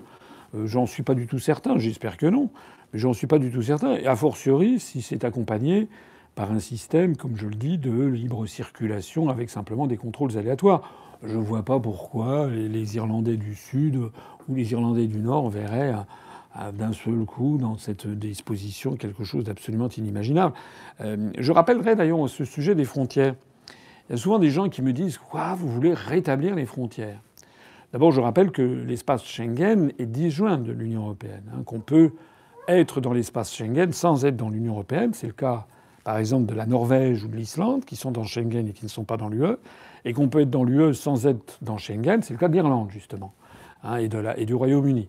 Donc euh, ce sont des problèmes disjoints. Et moi, dans mon programme, j'avais proposé la sortie de l'Union européenne et de l'euro, mais j'avais dit que, s'agissant de l'espace Schengen, on pourrait demander aux Français leur, leur, leur avis. Il y a aussi quelque chose que je voudrais dire sur ces questions de frontières. C'est que parfois je vois des gens qui me disent Quoi? Vous voulez rétablir les frontières, me rendez compte J'ai dit, mais attendez, c'est ce qui existe dans le monde entier, y compris en France. Nous, Schengen, ça ne concerne qu'une quinzaine de pays, je ne sais même plus combien, une vingtaine de pays sur 195. C'est-à-dire que lorsque les Français se rendent aux États-Unis, se rendent à, à, Djerba, se rendent à Marrakech, se rendent à, Moscou, etc., ils présentent leur pièce d'identité comme le font tous les pays du monde. Et on ne fait pas des. Les mêmes qui nous proposent, qui nous disent que les États-Unis sont le modèle à suivre dans tous les domaines, oublient de préciser que les États-Unis, s'il y a bien un pays au monde où il y a un contrôle aux frontières, ça je peux vous en. Allez, allez, faire, allez à Tahiti, tiens, un jour. Et ah, faites le stop pour changer d'avion à Los Angeles. Vous m'en direz hein, sur les contrôles aux frontières. On a, vous ne pouvez même pas rester en zone sous douane. On vous force à entrer sur le territoire américain pour ressortir. Au passage, vous êtes obligé de montrer vos dix doigts, votre photo, etc. Parce que tout ça est enregistré dans des, dans des bases de données où ils vont ficher la planète entière. C'est ça qui se passe aux États-Unis. Alors qu'on ne vienne pas m'expliquer que le problème des frontières, ah, moi je veux bien qu'on parle des frontières, mais à ce moment-là, il faudrait qu'on parle de toutes les frontières, et que les grands partisans de la construction européenne qui n'ont à la bouche que de nous donner le modèle américain nous expliquent ce qui se passe aux États-Unis. D'ailleurs, au passage, on fustige les frontières, mais on, passe, on s'entend à vouloir en établir. J'ai pas rêvé, il m'a bien semblé voir que M. Macron, dans, sa, tribune euh, sur la réforme de l'Union européenne qu'il proposait, ou euh, qui s'est fait, tout le monde s'en fout, bien sûr, il n'y a que moi qui l'ai lu, euh, non, c'est vrai. Vous l'avez lu, vous, la tribune de Macron Cette tribune qui a été publiée dans 27 euh, pays différents, vous savez, dans les 27 autres pays. Déjà, quand je demande aux Français s'ils l'ont lu, je trouve parfois. Euh, c'était l'autre jour à Sciences Po Lyon, il y avait deux Sciences Po qu'il avait lu sur un office 280. Alors je dis, vous imaginez les Bulgares, hein, comment ils ont lu le truc qui était en page 27. Bon, ils emballent les œufs avec le lendemain matin. Tout le monde s'en fout de ce que dit Macron. Mais dans cette tribune, Macron disait, il faut faire un, truc des frontières de l'Europe, etc. Donc ça veut dire quoi cette histoire? Est-ce qu'on est pour le principe des frontières ou est-ce qu'on est contre? Et si on est pour le principe des frontières, comme Macron semble l'être, ça veut donc bien dire qu'on entend faire de l'Union européenne je suis désolé, mais un apartheid qui ne dit pas son nom. C'est ça que ça veut dire. Hein. ça veut dire c'est le monde. Ça s'inscrit dans la pensée de Samuel Huntington du choc des civilisations. Et ce point me fait penser à votre deuxième point, qui est celui sur cette affaire, l'Europe, c'est la paix. Je me suis déjà longuement expliqué sur ce sujet, mais je voudrais y revenir pour vous amener, si vous avez la gentillesse d'abord et, et si vous me le permettez, l'intelligence d'écouter ce que je dis. Donc c'est déjà un point positif. Je remercie beaucoup ce qu'a dit le professeur tout à l'heure. Euh, c'est que la base de la démocratie, c'est déjà de débattre. Bon. Et d'entendre, d'entendre les arguments opposés. Moi, l'argument l'Europe, c'est la paix, je suis désolé de vous le dire, mais c'est faux. L'Europe, c'est la guerre. Et pourquoi je dis ça? Parce qu'on me serait. Moi, j'ai beaucoup cru à l'Europe, c'est la paix. Hein. L'Europe, c'est la paix, l'Europe, c'est la paix. Bon. Effectivement, en Europe occidentale, il n'y a pas eu de conflit armé entre la France et l'Allemagne depuis 1945, je vous, je vous l'accorde. Ça, c'est vrai. Bon. Mais est-ce que c'est dû à la construction européenne? C'est comme si vous me disiez l'Europe permet au soleil de se lever tous les matins. C'est vrai que le soleil se lève tous les matins. Mais y a-t-il une relation de cause à effet? Ce que je vois, moi, c'est. Écoutez ce que je me permets de vous dire. En 1949, blocus de Berlin tu aurais pu tourner à la conflagration générale.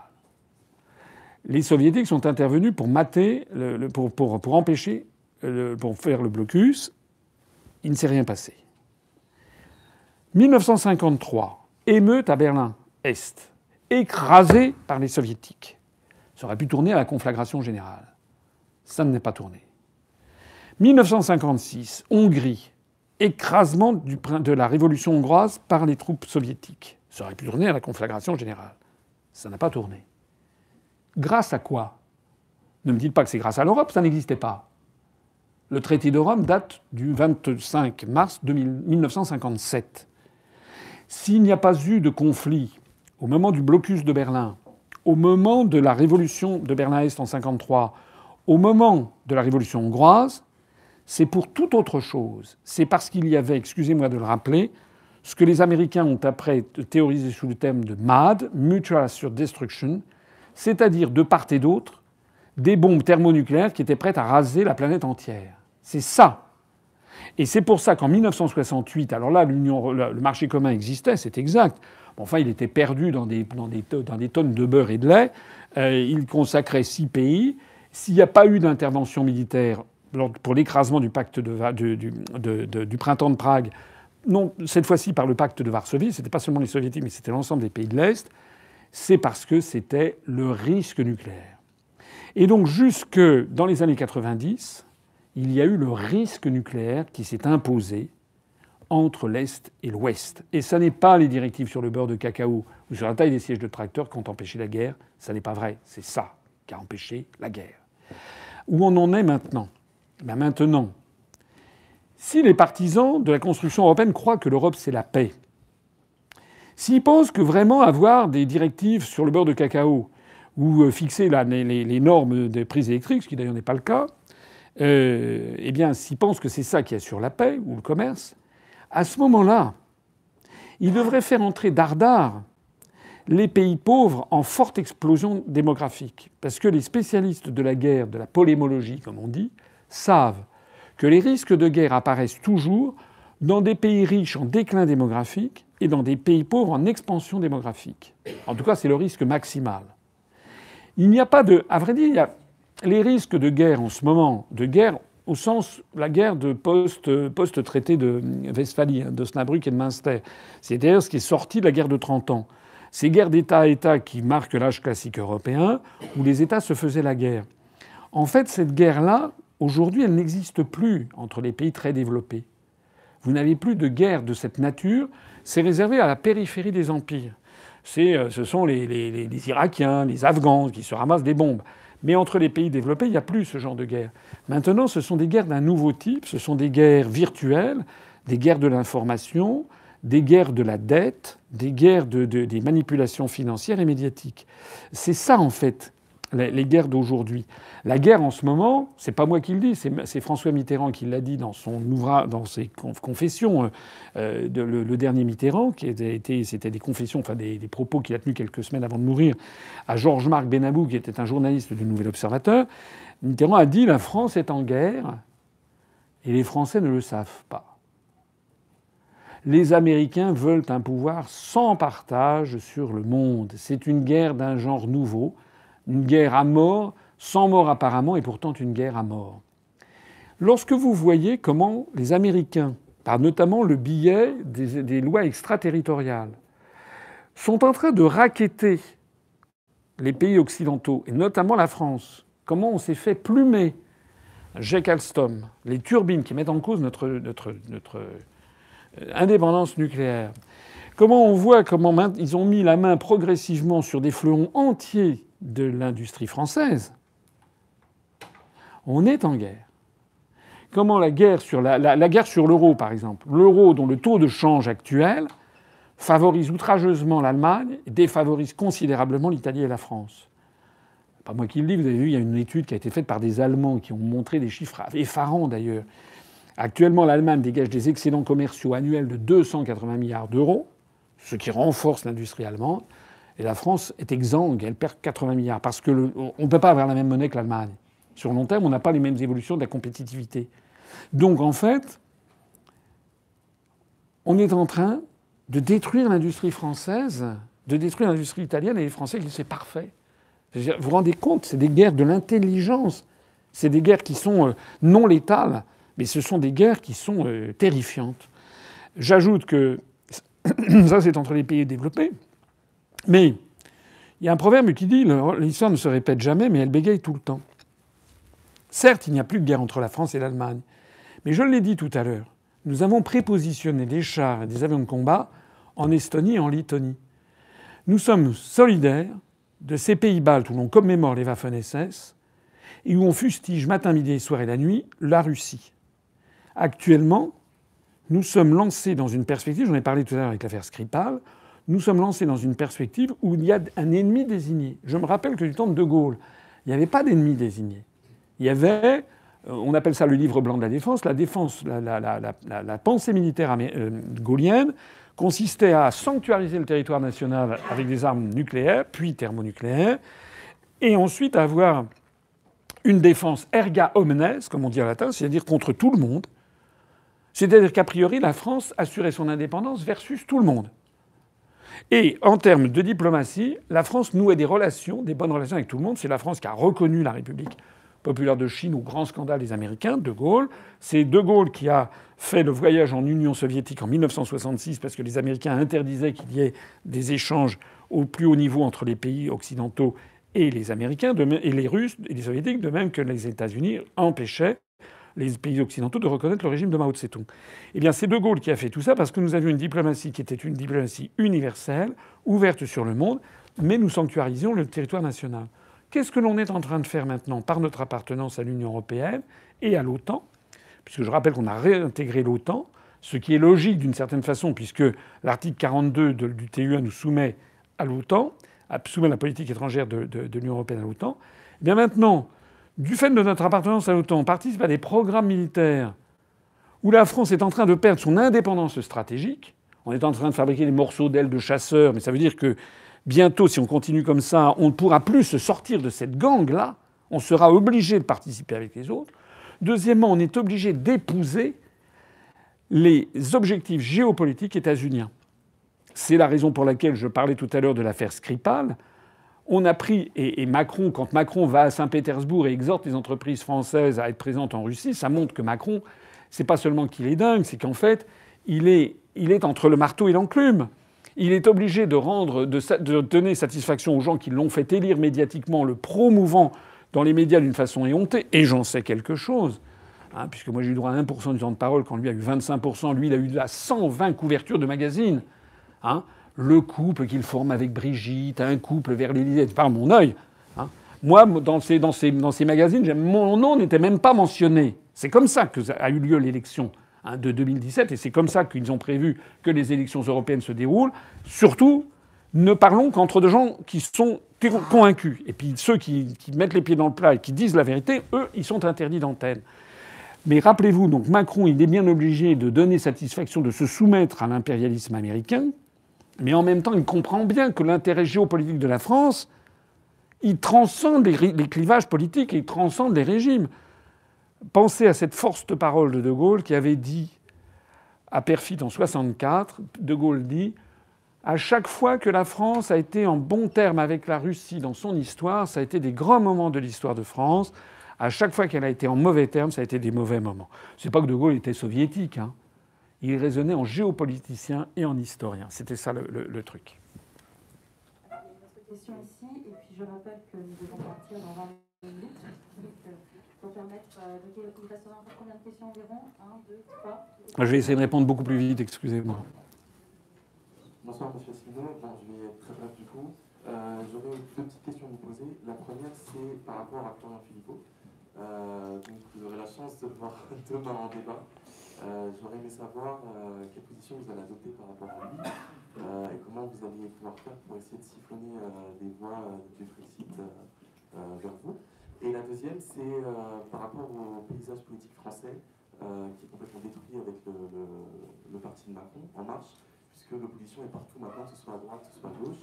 on ne s'y retrouve plus, tout le monde est opposition au final, parce que le vrai clivage c'est souverainiste et pro-européen, contre pro-européen. Donc comment est-ce l'évolution du paysage politique français Alors oui, je crois, je vais répondre par à votre deuxième question. Je crois qu'en effet, actuellement, le clivage droite-gauche n'a plus de valeur. Je ne dis pas qu'il n'en a pas sur long terme. Hein. Il y a dans l'être humain deux tendances une tendance conservatrice, une tendance progressiste, voilà, et destructrice. C'est théorisé en Inde avec Shiva et Vishnu. Vishnu, c'est la, l'incarnation du, conservatisme, de la protection, de la conservation de l'identité. Euh, voilà. C'est une divinité protectrice, conservatrice, mais avec les inconvénients qui s'y attachent, c'est-à-dire l'immobilisme, voire euh, la, perte de vitesse, la sclérose. Et puis, à l'opposé, vous avez Shiva, qui est la destruction, la violence. C'est les éléments négatifs, mais les éléments positifs, c'est l'inventivité, le progrès, l'innovation. Et donc vous avez toujours ces deux grandes forces qui traversent l'être humain. Moi, je suis de ceux qui pensent que la France, comme disait De Gaulle, elle n'est ni de droite ni de gauche. C'est comme si on demandait est-ce que vous préférez votre pied droit ou votre pied gauche? Vous avez besoin des deux. Donc dans toute société, c'est comme ça. Et il est normal que dans toute société, il y ait des gens de droite et des gens de gauche. Voilà.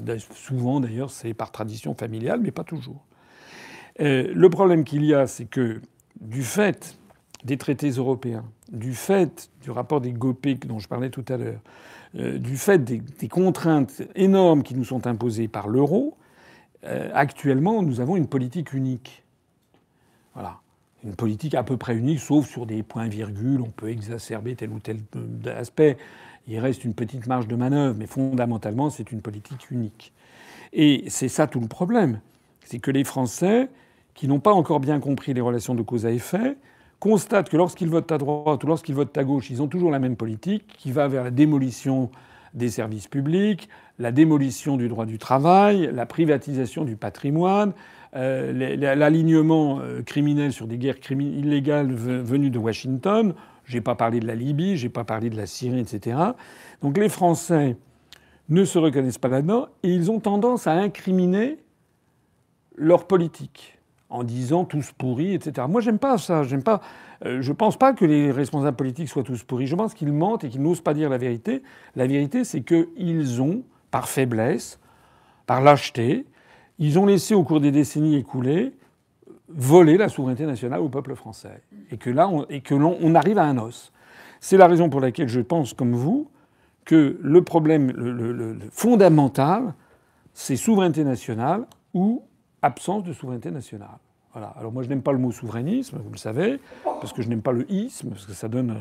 Voilà, c'est comme si on disait vous êtes libertiste parce qu'on est pour la liberté, parce que je pense que les mots français se terminant par T beauté, liberté, égalité, fraternité, souveraineté, etc., euh, piété, tout ça, ce sont des absolus. Et si vous y rajoutez un isme, c'est vous euh, ridiculisez un petit peu.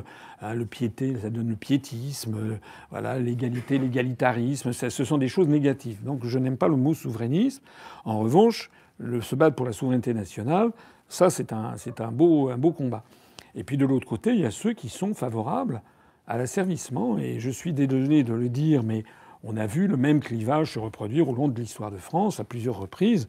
Hein, en 1420, lorsque Charles VI avait dit qu'après sa mort, le royaume de France serait fusionné avec le royaume d'Angleterre, et d'où l'apparition de, Jeanne d'Arc. On a eu la même chose en 1792 à Valmy, la même chose en 1815 après l'effondrement du régime napoléonien et la, la, suggestion de Louis XVIII aux puissances européennes. On a eu la même chose en 1870 avec au moment de la, de la suggestion de, des gouvernements versaillais aux, troupes euh, européennes également, euh, russes et austro-hongroises. Euh, et puis on a eu la même chose, allemande, pardon, on a eu la même chose en 1940. Voilà. Donc là, moi, je pense que c'est un des grands. Alors à chaque fois, l'histoire ne se répète jamais, mais elle bégaye tout le temps. On est de nouveau devant cette situation.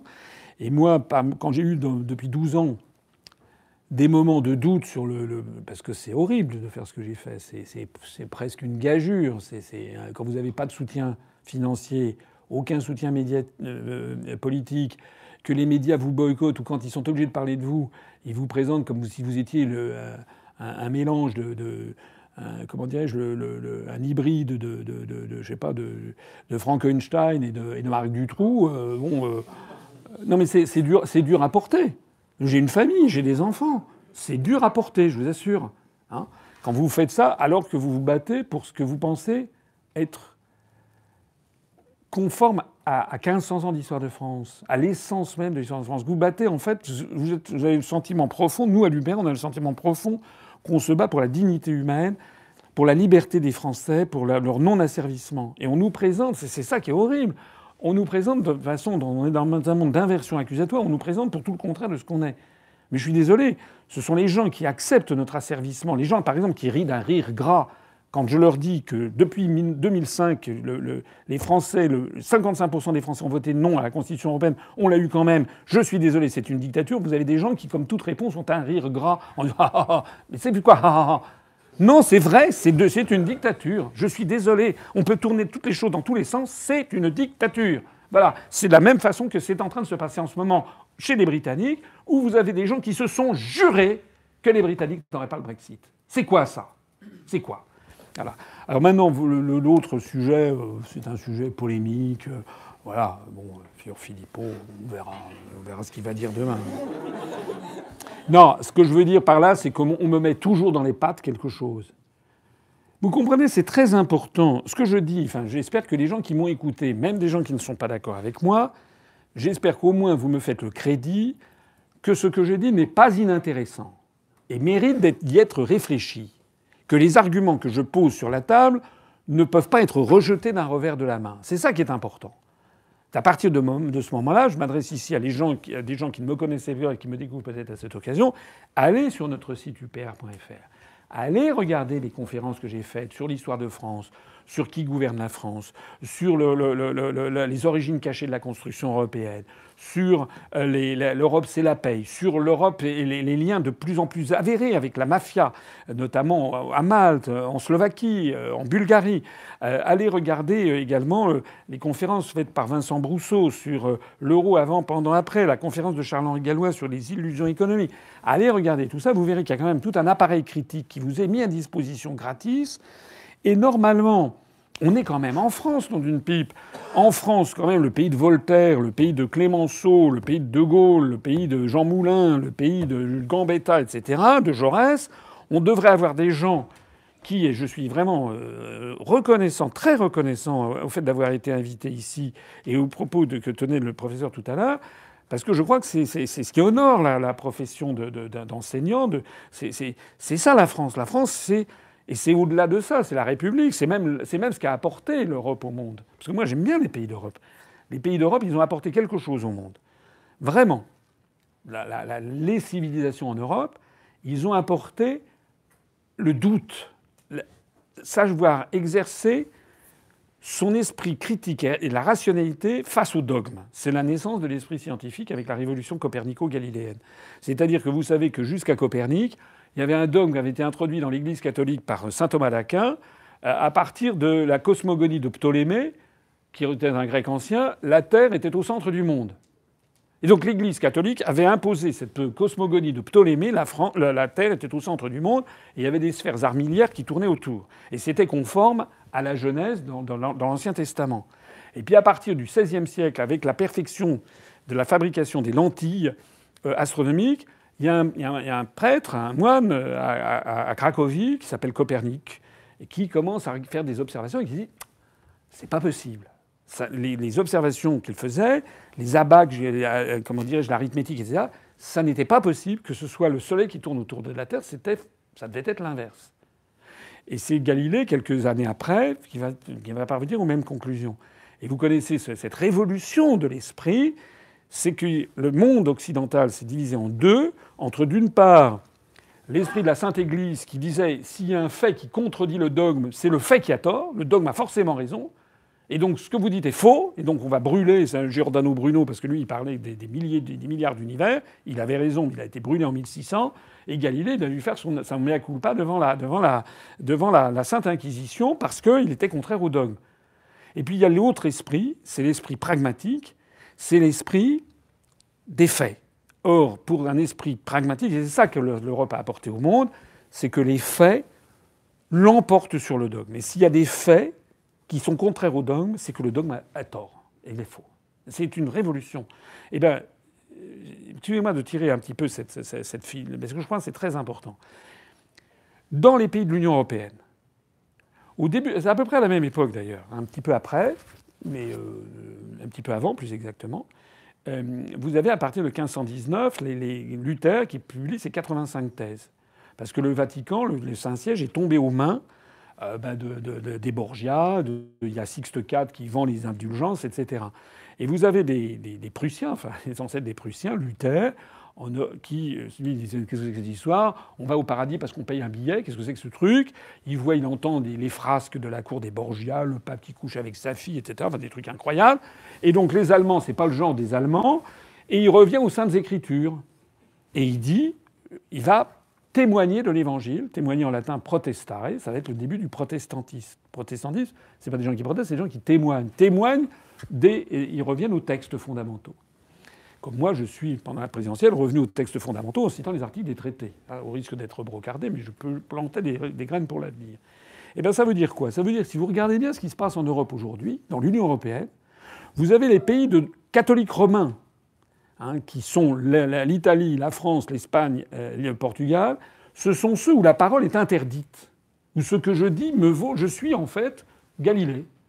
Je suis le mec qui dit des faits, et comme c'est absolument scandaleux, on me cache sous le tapis. Parce que, comme l'a dit un,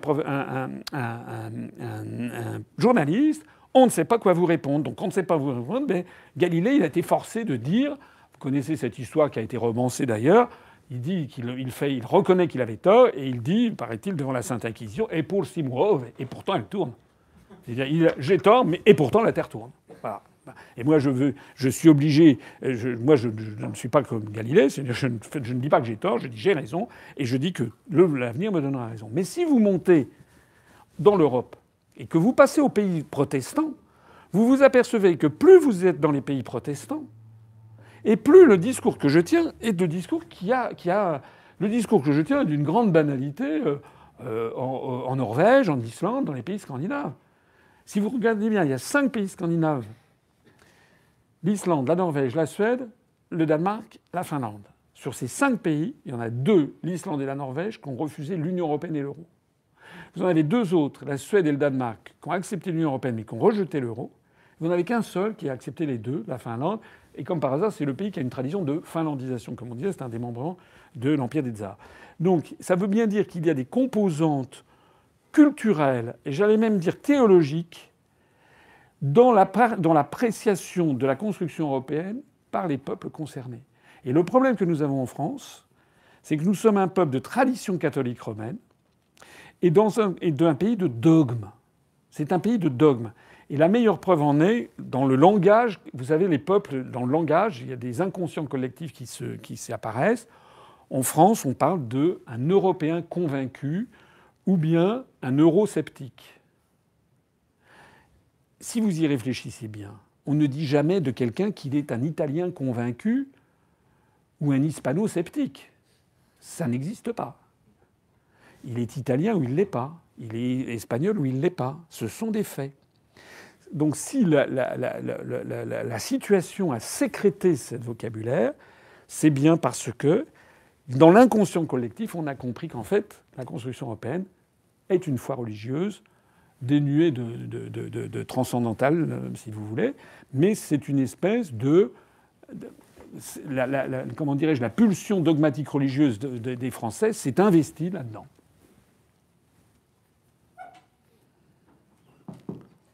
Euh, bonsoir Monsieur Astino. Euh, déjà, je, voulais vous remercier d'être là ce soir et remercier l'association Alter d'avoir organisé cette euh, rencontre.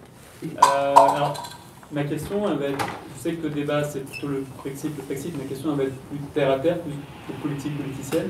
Euh, et elle m'a été inspirée par une interview récente qui a été donnée sur un média que vous connaissez bien, Thinkerview, sur un média alternatif. Euh, L'interview de Juan Blanco, que vous connaissez. Euh, en fait, voilà, ma question elle, est, relativement simple. Vous avez fait 1% au présidentiel 2017.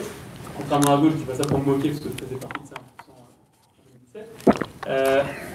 Euh, Juan Branco, il explique que euh, dans les hautes sphères de l'État, tout est un peu cadenassé, que tout le monde se tient, tout le monde se connaît.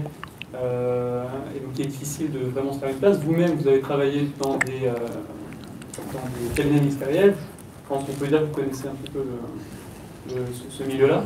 Euh, en fait, ma question est simple. On voit que que les banques ne prêtent pas à, certains partis politiques pour les élections, qu'on a des médias au mieux partisans, au pire censeurs. Voilà, vous avez un exemple puisque vous êtes assez peu présent dans les médias et quand vous êtes présent, euh, j'ai vu l'interview sur France Info récemment, euh, il y a quelques jours, on se moque de vous, hein, voilà.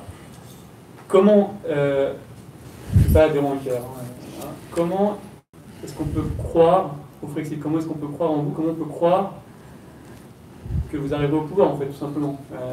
Euh, voilà, je dis ça vraiment euh, de manière vraiment objective, parce qu'encore une fois, je faisais partie des 0,9% qui ont voté pour vous en 2017. Voilà, nettement. Ah, D'accord. Alors, euh,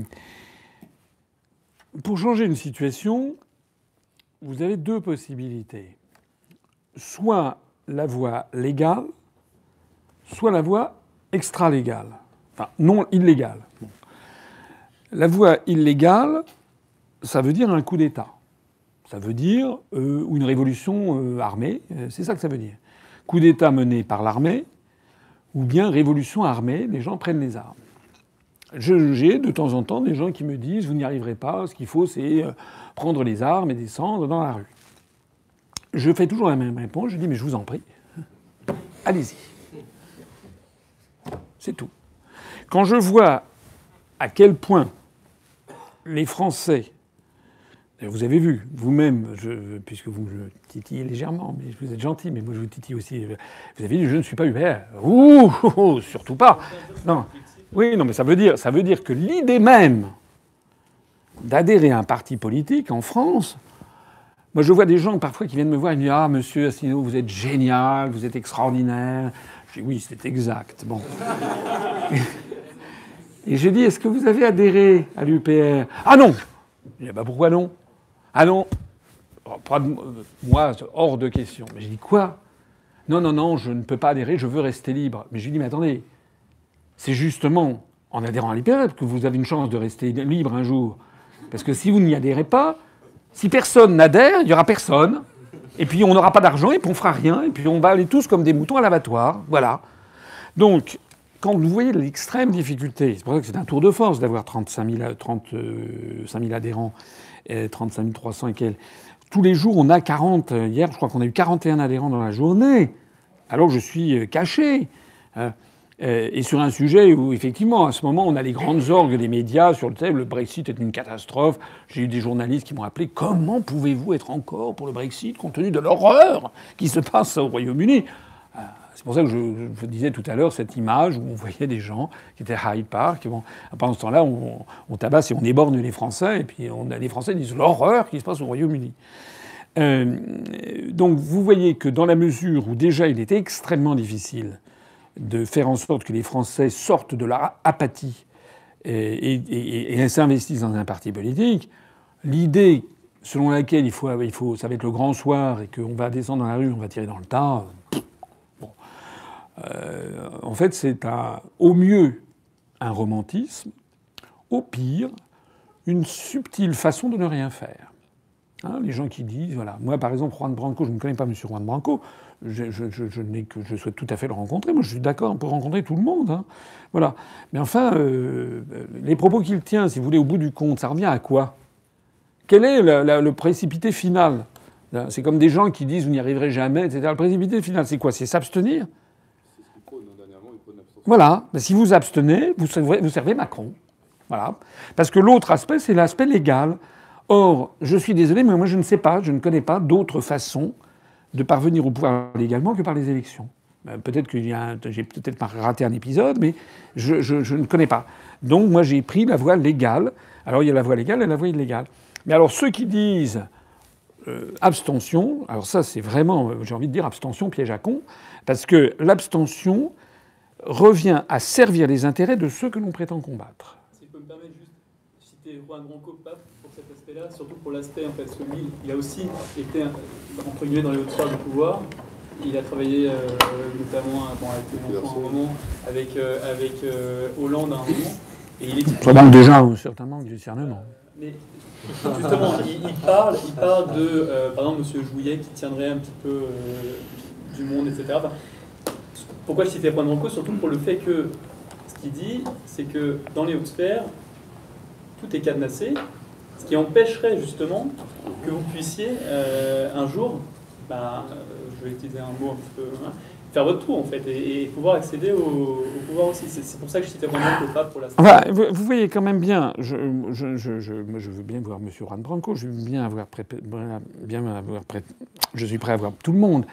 Mais euh, d'abord, c'est historiquement faux. Les 52% des Britanniques ont voté pour le Brexit. 55% des Français ont voté contre la Constitution européenne. Donc c'est historiquement faux ce qu'il dit. C'est qu'on peut changer par les urnes. Je suis désolé. Bien sûr, je comprends bien que c'est difficile, c'est tout ce qu'on veut. Mais une chose est certaine, c'est que lorsqu'on a une belle intelligence comme M. Branco, que l'on a l'expérience qu'il a, personnellement, je trouve qu'il est dommage que plutôt que de dire tiens, je vais rejoindre ce grand mouvement qui est en croissance, qui s'appelle l'UPR, eh bien, je vais me répandre en expliquant que tout est foutu et qu'on n'arrivera à rien. Je trouve que c'est pour le moins dommage. Parce que qu'est-ce qui s'est passé pendant euh, la résistance? Eh bien, il y a des gens qui se posaient pas de questions et puis qui entraient en résistance. Puis vous aviez d'autres qui étaient des esthètes, qui étaient là en train de se voir et qui disaient Hum, on n'y arrivera jamais, c'est ça. Bon, Euh, non, mais c'est vrai. C'est écoutez, je ne vais pas, je ne vais pas faire de outing, comme on dit. Mais moi, j'ai une liste comme ça de gens, parfois très connus, et qui, euh, comme ça, publiquement, prennent des positions d'opposants, des positions sur la construction européenne et si, c'est une dictature et si, et si, et ça. Et quand je les vois en tête à tête et que je leur propose de venir chez nous, d'être sur notre liste, de faire un grand mouvement populaire euh, qui soit justement de, de, pour secouer tout ça, parce que là, sur les 12 listes qu'il y aura au demain, je suis désolé, les 11 autres, ce sont des gens qui ont été ou qui sont dans un parti comportant des députés européens depuis des décennies. Nous, on est le seul à n'avoir jamais eu de députés européens et à ne pas en vouloir. Bon, je fais peut-être l'exception pour l'extrême gauche, mais l'extrême gauche est alter-européiste.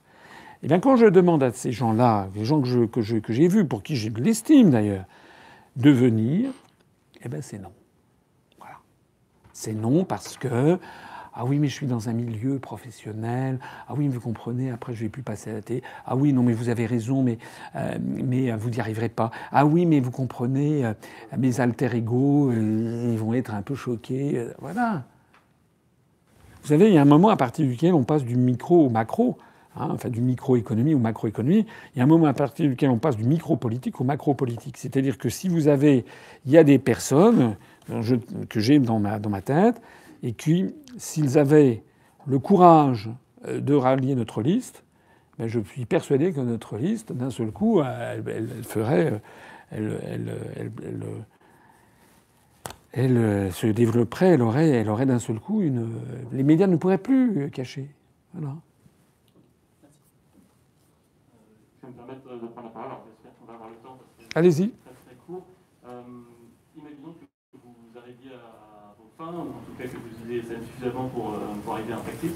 À votre avis, quelles seraient les conséquences, notamment sur le, le côté, vous démocratique tout à l'heure, sur le côté migratoire, sur le côté euh, gestion de l'immigration à l'échelle nationale, dans quelle mesure il y aurait une, une, nouveaux éléments qui arriveraient ah, déjà, alors ça c'est un élément. Vous savez que la question migratoire, ça ne m'échappe pas, c'est un, des c'est plus, plus un caillou dans la chaussure, c'est un, rocher dans la, chaussure. C'est un sujet qui empoisonne la vie politique française depuis maintenant des décennies. Et que le Front National s'est ingénié à, à, pourrir, de même que. Enfin, les deux, il y a eu un, jeu, presque un jeu de rôle dans la société française entre le Front National d'un côté le Parti socialiste et ses, satellites de l'autre pour diaboliser cette question. C'est-à-dire que parler des questions migratoires en France, c'est devenu désormais un truc extraordinairement difficile, quasiment impossible. C'est la raison pour laquelle nous, on a dit que c'est un sujet qui est très important, mais sur lequel nous considérons que dans un premier temps, nous devons le mettre de côté, et d'autant plus le mettre de côté que je rappelle ce que personne ne rappelle jamais, à commencer par le Front National, c'est que depuis le traité d'Amsterdam de 1997, les questions migratoires ont été dévolues à l'Union européenne. C'est les articles 67, 77 et 78 du TFUE. Donc, on est en train de faire s'écharper les Français sur ces questions, qui sont des questions. Moi, j'aime bien dire la vérité. Quand vous regardez, c'est un problème. C'est un vrai problème. C'est un problème qui angoisse un certain nombre de Français. Euh, mais c'est un problème qu'il est très difficile d'examiner de, avec humanité parce que quand vous entrez dans le détail des choses, dès qu'on touche à des êtres humains, vous, vous découvrez des, des, drames, des malheurs humains, vous découvrez que euh, c'est très facile de taper sur les immigrés, mais souvent eux-mêmes ils sont dans des situations épouvantables dans leur pays de départ, que personne ne quitte sa patrie d'origine s'il n'y est pas forcé. Et donc nous, moi j'aime bien qu'on s'intéresse un peu aux, causes des causes. Hein. Si euh, la France n'avait pas détruit la Libye de Kadhafi, on n'aurait pas eu la déstabilisation du Machrek, la déstabilisation du Sahel et, l'afflux des, immigrants. Euh, si la France, si les pays de l'OCDE, les pays d'Europe avaient vis-à-vis des pays du Sud des relations plus équitables en matière commerciale, hein, si on n'exagérait pas la, la, recherche du profit, euh, on aurait certainement euh, des moindres phénomènes migratoires.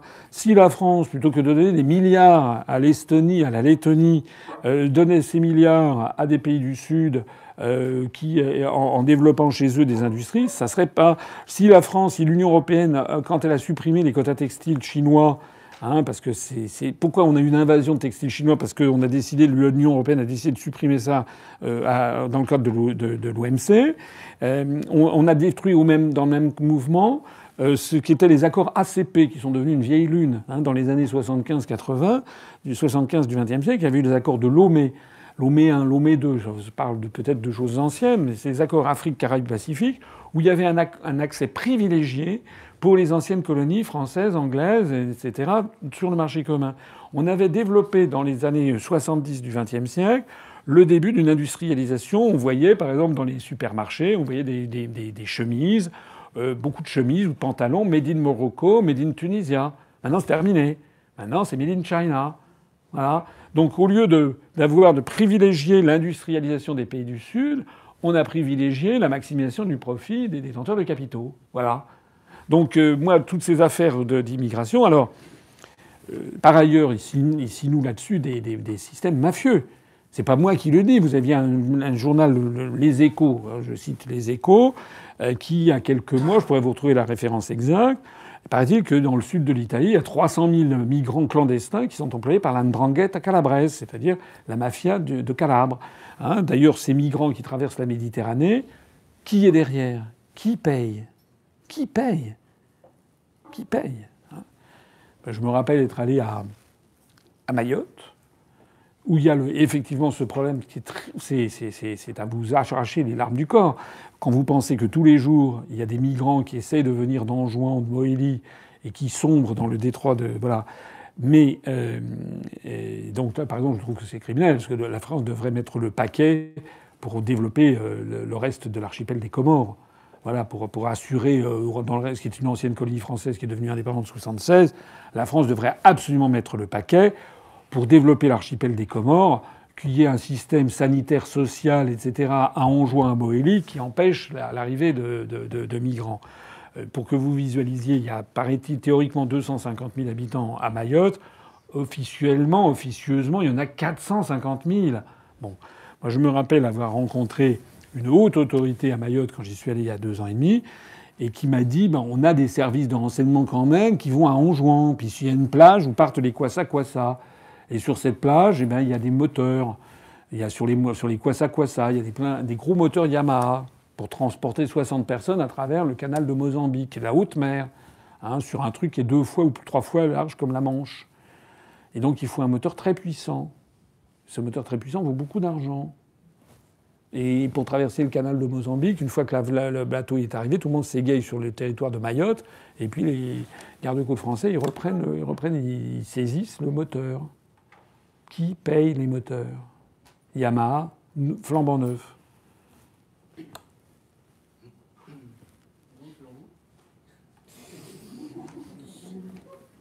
Non, c'est pas selon moi, c'était selon la haute autorité que j'avais vue là-bas, c'est des financements qataris.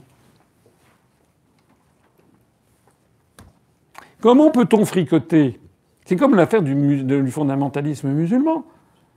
Comment peut-on fricoter avec des pays comme l'Arabie saoudite? Hein, ou le Qatar ou le royaume du Bahreïn Il faut être logique. Voilà. Je rappelle d'ailleurs que sur ces affaires de terrorisme musulman et autres, d'ailleurs quand pendant la présidentielle, vous vous rappelez, à un moment, j'avais été, on m'avait attaqué là-dessus, je l'avais dit, mais derrière, derrière Daesh, il y a quand même l'Arabie Saoudite et le Qatar. J'avais pris euh, Macron à témoin, vous vous rappelez, j'avais dit qu'est-ce que vous en pensez, Monsieur Macron? Il avait dit je suis tout à fait d'accord avec vous. C'est là j'ai toute façon vous êtes toujours d'accord avec tout le monde, je le connais le Macron. Bon. Mais il y a un problème. Quand vous pensez que les États occidentaux se sont ingéniés à démolir les pays laïcs du monde arabe, la Libye, l'Irak, et ont failli démolir la, Syrie, c'est-à-dire le parti basse inspiré de la laïcité à la française. Moi, je suis allé dans tous ces pays. Pas en Libye, mais je suis allé en Irak. Je suis allé en Libye, en Syrie. En Irak, j'y suis allé du temps de Saddam Hussein. J'y ai acheté ma, mon alliance, d'ailleurs, à Bassora. C'était quelques semaines avant de me marier. Je trouvais ça un chrétien nestorien de Bassora. Il y avait 13% de chrétiens en Irak, sous Saddam Hussein. Quand vous étiez, moi j'étais à Koweït. Au Koweït, c'était en plein ramadan, c'était pour des raisons professionnelles. Et puis, donc au Koweït, interdit à tout le monde de manger pendant la journée. Sauf les Occidentaux. Moi, j'étais, logeais dans un hôtel à Ramadaïn. il y avait un serveur sri-lankais qui m'apportait mon déjeuner sur un plateau. C'était face à au golf. Il n'y avait personne en face. Il tirait les rideaux. Il était 13 heures. Pour m'apporter, c'était un, non-musulman. Bon. Quand on arrivait en Irak, et alors toutes les femmes étaient. Je ne parle même pas de l'Arabie Saoudite, hein, puisque les femmes à l'époque en Arabie Saoudite, c'est toujours vrai d'ailleurs, forcément, forcément euh, voilées, etc. Bon, on arrivait en Irak sous Saddam Hussein, il y avait 13% de chrétiens. Il y avait des, des partout. Vous aviez le souk, des bijoutiers à Bassora. Vous aviez chez chaque des bijoutiers, vous en aviez qui avaient la Kaaba, donc des musulmans. Puis à côté, vous aviez le Christ Pantocrator. C'était des, chrétiens historiens. Vous aviez 13%. Bon. Et puis, euh, vous aviez, euh, vous aviez, je me rappelle, ma première chose qui, qui m'avait frappé, c'était on arrive en Irak, venant d'Arabie Saoudite et du Koweït, on voit des femmes ayant un peu l'allure de Oum Kalsoum, des femmes un petit peu plantureuses, avec euh, c'est des formes généreuses, en cheveux, comme disait ma grand-mère, c'est des cheveux à l'air, et qui conduisaient des tracteurs. C'était la mode soviétique, si vous voulez. Qu'est-ce qui est devenu l'Irak aujourd'hui? Qu'est-ce qu'on en a fait? Hein? Il n'y a plus de chrétiens. On a maintenant démoli ce pays. Alors c'est vrai que Saddam Hussein, c'était, sans doute, bien sûr, c'était un, un tyran. Ça, c'est vrai. Ça, c'est exact. Mais nous n'avons pas affaire à l'Islande, nous avons affaire au pays de Nabucodonosor. Et donc vouloir imposer un régime, prétendument vouloir imposer un régime, un régime démocratique, il s'est passé quoi depuis la guerre en Irak? Selon les estimations les plus basses, 1 200 000 morts civils, notamment des femmes et des enfants. Alors les, les exactions que faisait Saddam Hussein, c'est une goutte d'eau par rapport à ce qu'ont fait les Occidentaux. Voilà. Et on a démoli, on a tenté de démolir le régime de, Saddam, de, de Bachar el-Assad. Voilà. Donc moi je trouve que là-dedans il y a des activités criminelles sur ces questions. Alors tout, tout, ça, voilà. Et je dis le problème de tout ça, si vous voulez, c'est que on ne peut pas dissocier la thématique de l'immigration, de, du, du, fondamentalisme musulman, de par ailleurs le fait que des populations des pays du Sud vivent comme une extrême injustice les rapports commerciaux Nord-Sud, comme une extrême injustice la diplomatie occidentale au Moyen-Orient. Voilà. Et tant qu'on n'aura pas, c'était De Gaulle aussi auquel je renvoie de nouveau, hein, on ne peut pas avoir de paix dans le monde s'il n'y a pas un sentiment de justice entre les nations. Voilà.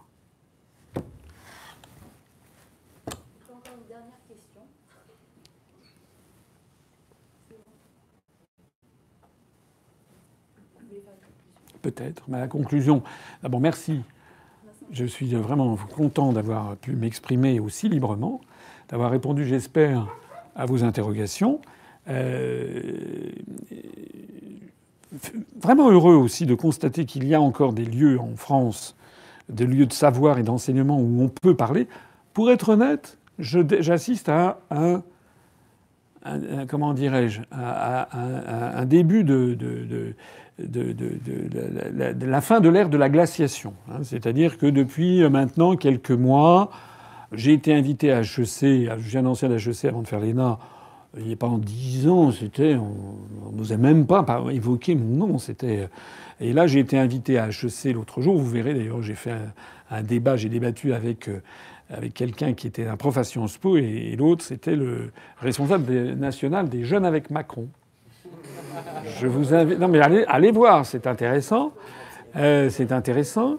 Et euh, j'ai parlé avec la Sciences Po Lyon, il y avait beaucoup de monde, voilà. Donc je suis très reconnaissant, mais j'assiste à un début, un début de, voilà, c'est un début de débâcle au sens de la débâcle de la, de la, de la, de la, de la banquise, c'est-à-dire il y a un début de les, parce que les, les idées finissent par, euh, si, soyons raisonnables. Il me semble que toute personne sensée ne peut pas ne pas convenir qu'il y a un problème avec la construction européenne. Bon. Le problème, il est là. Hein. Il est là et bien là. Toute personne sensée qui a un tout petit peu voyagé dans le monde, et en particulier en Europe, mais dans le monde, ne peut pas ne pas convenir qu'il y a quand même un sacré problème et que le truc est en train de se déliter. Voilà. Alors, la construction, c'est comme la construction du socialisme. Il n'y avait pas assez de socialisme, donc on nous fait le coup de c'est pas assez d'Europe, mais fondamentalement, on voit bien qu'on est arrivé à la fin d'une ère historique.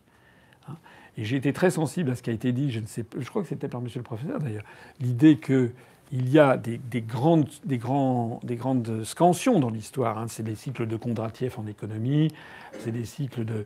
C'est comme la mondialisation. Il y a eu depuis. Je rappelle que sous l'Empire romain, on a trouvé à, à Xi'an, la, la ville, l'armée la, enterrée de, de Qing Shi Huangdi, l'empereur euh, qui a donné son nom à la Chine dans les pays occidentaux, hein, Qing Shi Huangdi de la, de la dynastie Han, que vous trouvez dans la ville de Xi'an, qui Xi'an, ça veut dire la paix de l'Ouest, vous trouvez l'armée enterrée, on a trouvé des sesterces de l'Empire romain. Ça veut dire qu'il y avait des, à l'époque, il y avait des échanges commerciaux.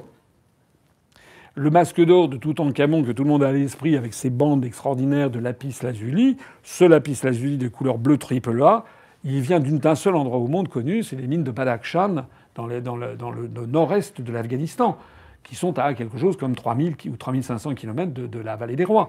Donc il y avait à la plus haute antiquité déjà des échanges commerciaux, et puis on assiste à la fin de l'Empire romain, l'effondrement de l'Empire romain, l'effondrement d'ailleurs des routes romaines, et puis le début de refermeture. Et toute l'histoire de l'humanité, c'est des moments d'ouverture, de mondialisation, puis de refermeture. Un peu comme un corps qui aspire et qui aspire. Enfin, la vie n'est que pulsation, et l'histoire n'échappe pas à cette règle fondamentale de l'univers, hein, qui est une espèce de scansion. Donc il y a eu en effet un phénomène d'ouverture et de fermeture, et un phénomène aussi qui touche les inégalités. Les années des Trente Glorieuses ont été un phénomène de formidable resserrement des, des, inégalités, qui a duré, disons, des années de la libération de 45 jusqu'en effet à peu près aux années ou à la fin du XXe siècle, jusqu'aux années 90, 95, 90 à peu près. Et puis l'effondrement de l'URSS, le changement de modèle implicite, l'ultralibéralisme, etc., a fait qu'on est repassé dans un monde d'ouverture des voilà. Mais si vous comptez bien qu'à partir de 1900, si vous comptez que les cycles de Kondratiev sont d'une trentaine d'années, hein, de 45 à 90, ça fait un peu plus long, ça fait quoi? Ça fait 45 ans. Eh ben 40, si vous êtes 90 plus 30 ans, ça fait 2020. Plus 40 ans, ça fait 2030. Donc on est dans les clous, c'est-à-dire que l'idée que l'on va changer de cycle de Kondratiev dans les 10 ans qui viennent, elle est bonne, elle est, là. Et donc on va changer, on va avoir certainement un changement d'idéologie dominante qui, approche, qui arrive. Et ce changement, je pense, balayera euh, la construction européenne. Et les gens découvriront qu'il y a une vie après la construction européenne et que ça n'est pas forcément il faut l'espérer, c'est pas un renfermement névrotique sur soi, c'est un, c'est, on, revient à une meilleure perception de la réalité. il y a quelque chose aussi que je voudrais dire, notamment sur les théoriciens de la guerre. L'Europe, c'est la, c'est la paix. Je voudrais revenir à ce que disait Monsieur, parce que vous croyez bien que je suis un ardent partisan de la paix. Il y a quelque chose aussi que nous avons maintenant qui n'existait pas euh, dans les années 30, c'est que nous avons l'ONU, toutes les, toutes les agences de l'ONU et puis cet échafaudage, enfin cette intrication extraordinaire des, pays les uns avec les autres, par Internet, par les associations, les ONG, le, commerce, les échanges de, personnes. Vous avez maintenant, il y a énormément de Français, notamment de jeunes Français, qui sont allés à, qui sont allés à Marrakech ou qui sont allés à, Bangkok, etc. En tout cas, il y a peut-être il y a plus de Français, à mon avis, euh, qui connaissent qui connaissent euh, Hammamet ou, ou Djerba ou, Marrakech ou Bangkok que euh, sais pas que Tallinn ou, euh, que Copenhague ou que, Leipzig. Hein, c'est tout à fait possible. Donc on est dans un phénomène d'intégration voilà, mondiale et toute la difficulté, c'est jusqu'où aller cette intégration. Je pense qu'il y a une dialectique entre l'ouverture sur le monde et conserver son identité, son, identité, sa spécificité. Je crois que c'est tout l'enjeu du troisième millénaire, en tout cas du XXIe siècle. Voilà, j'ai beaucoup parlé. Je vous remercie de votre attention.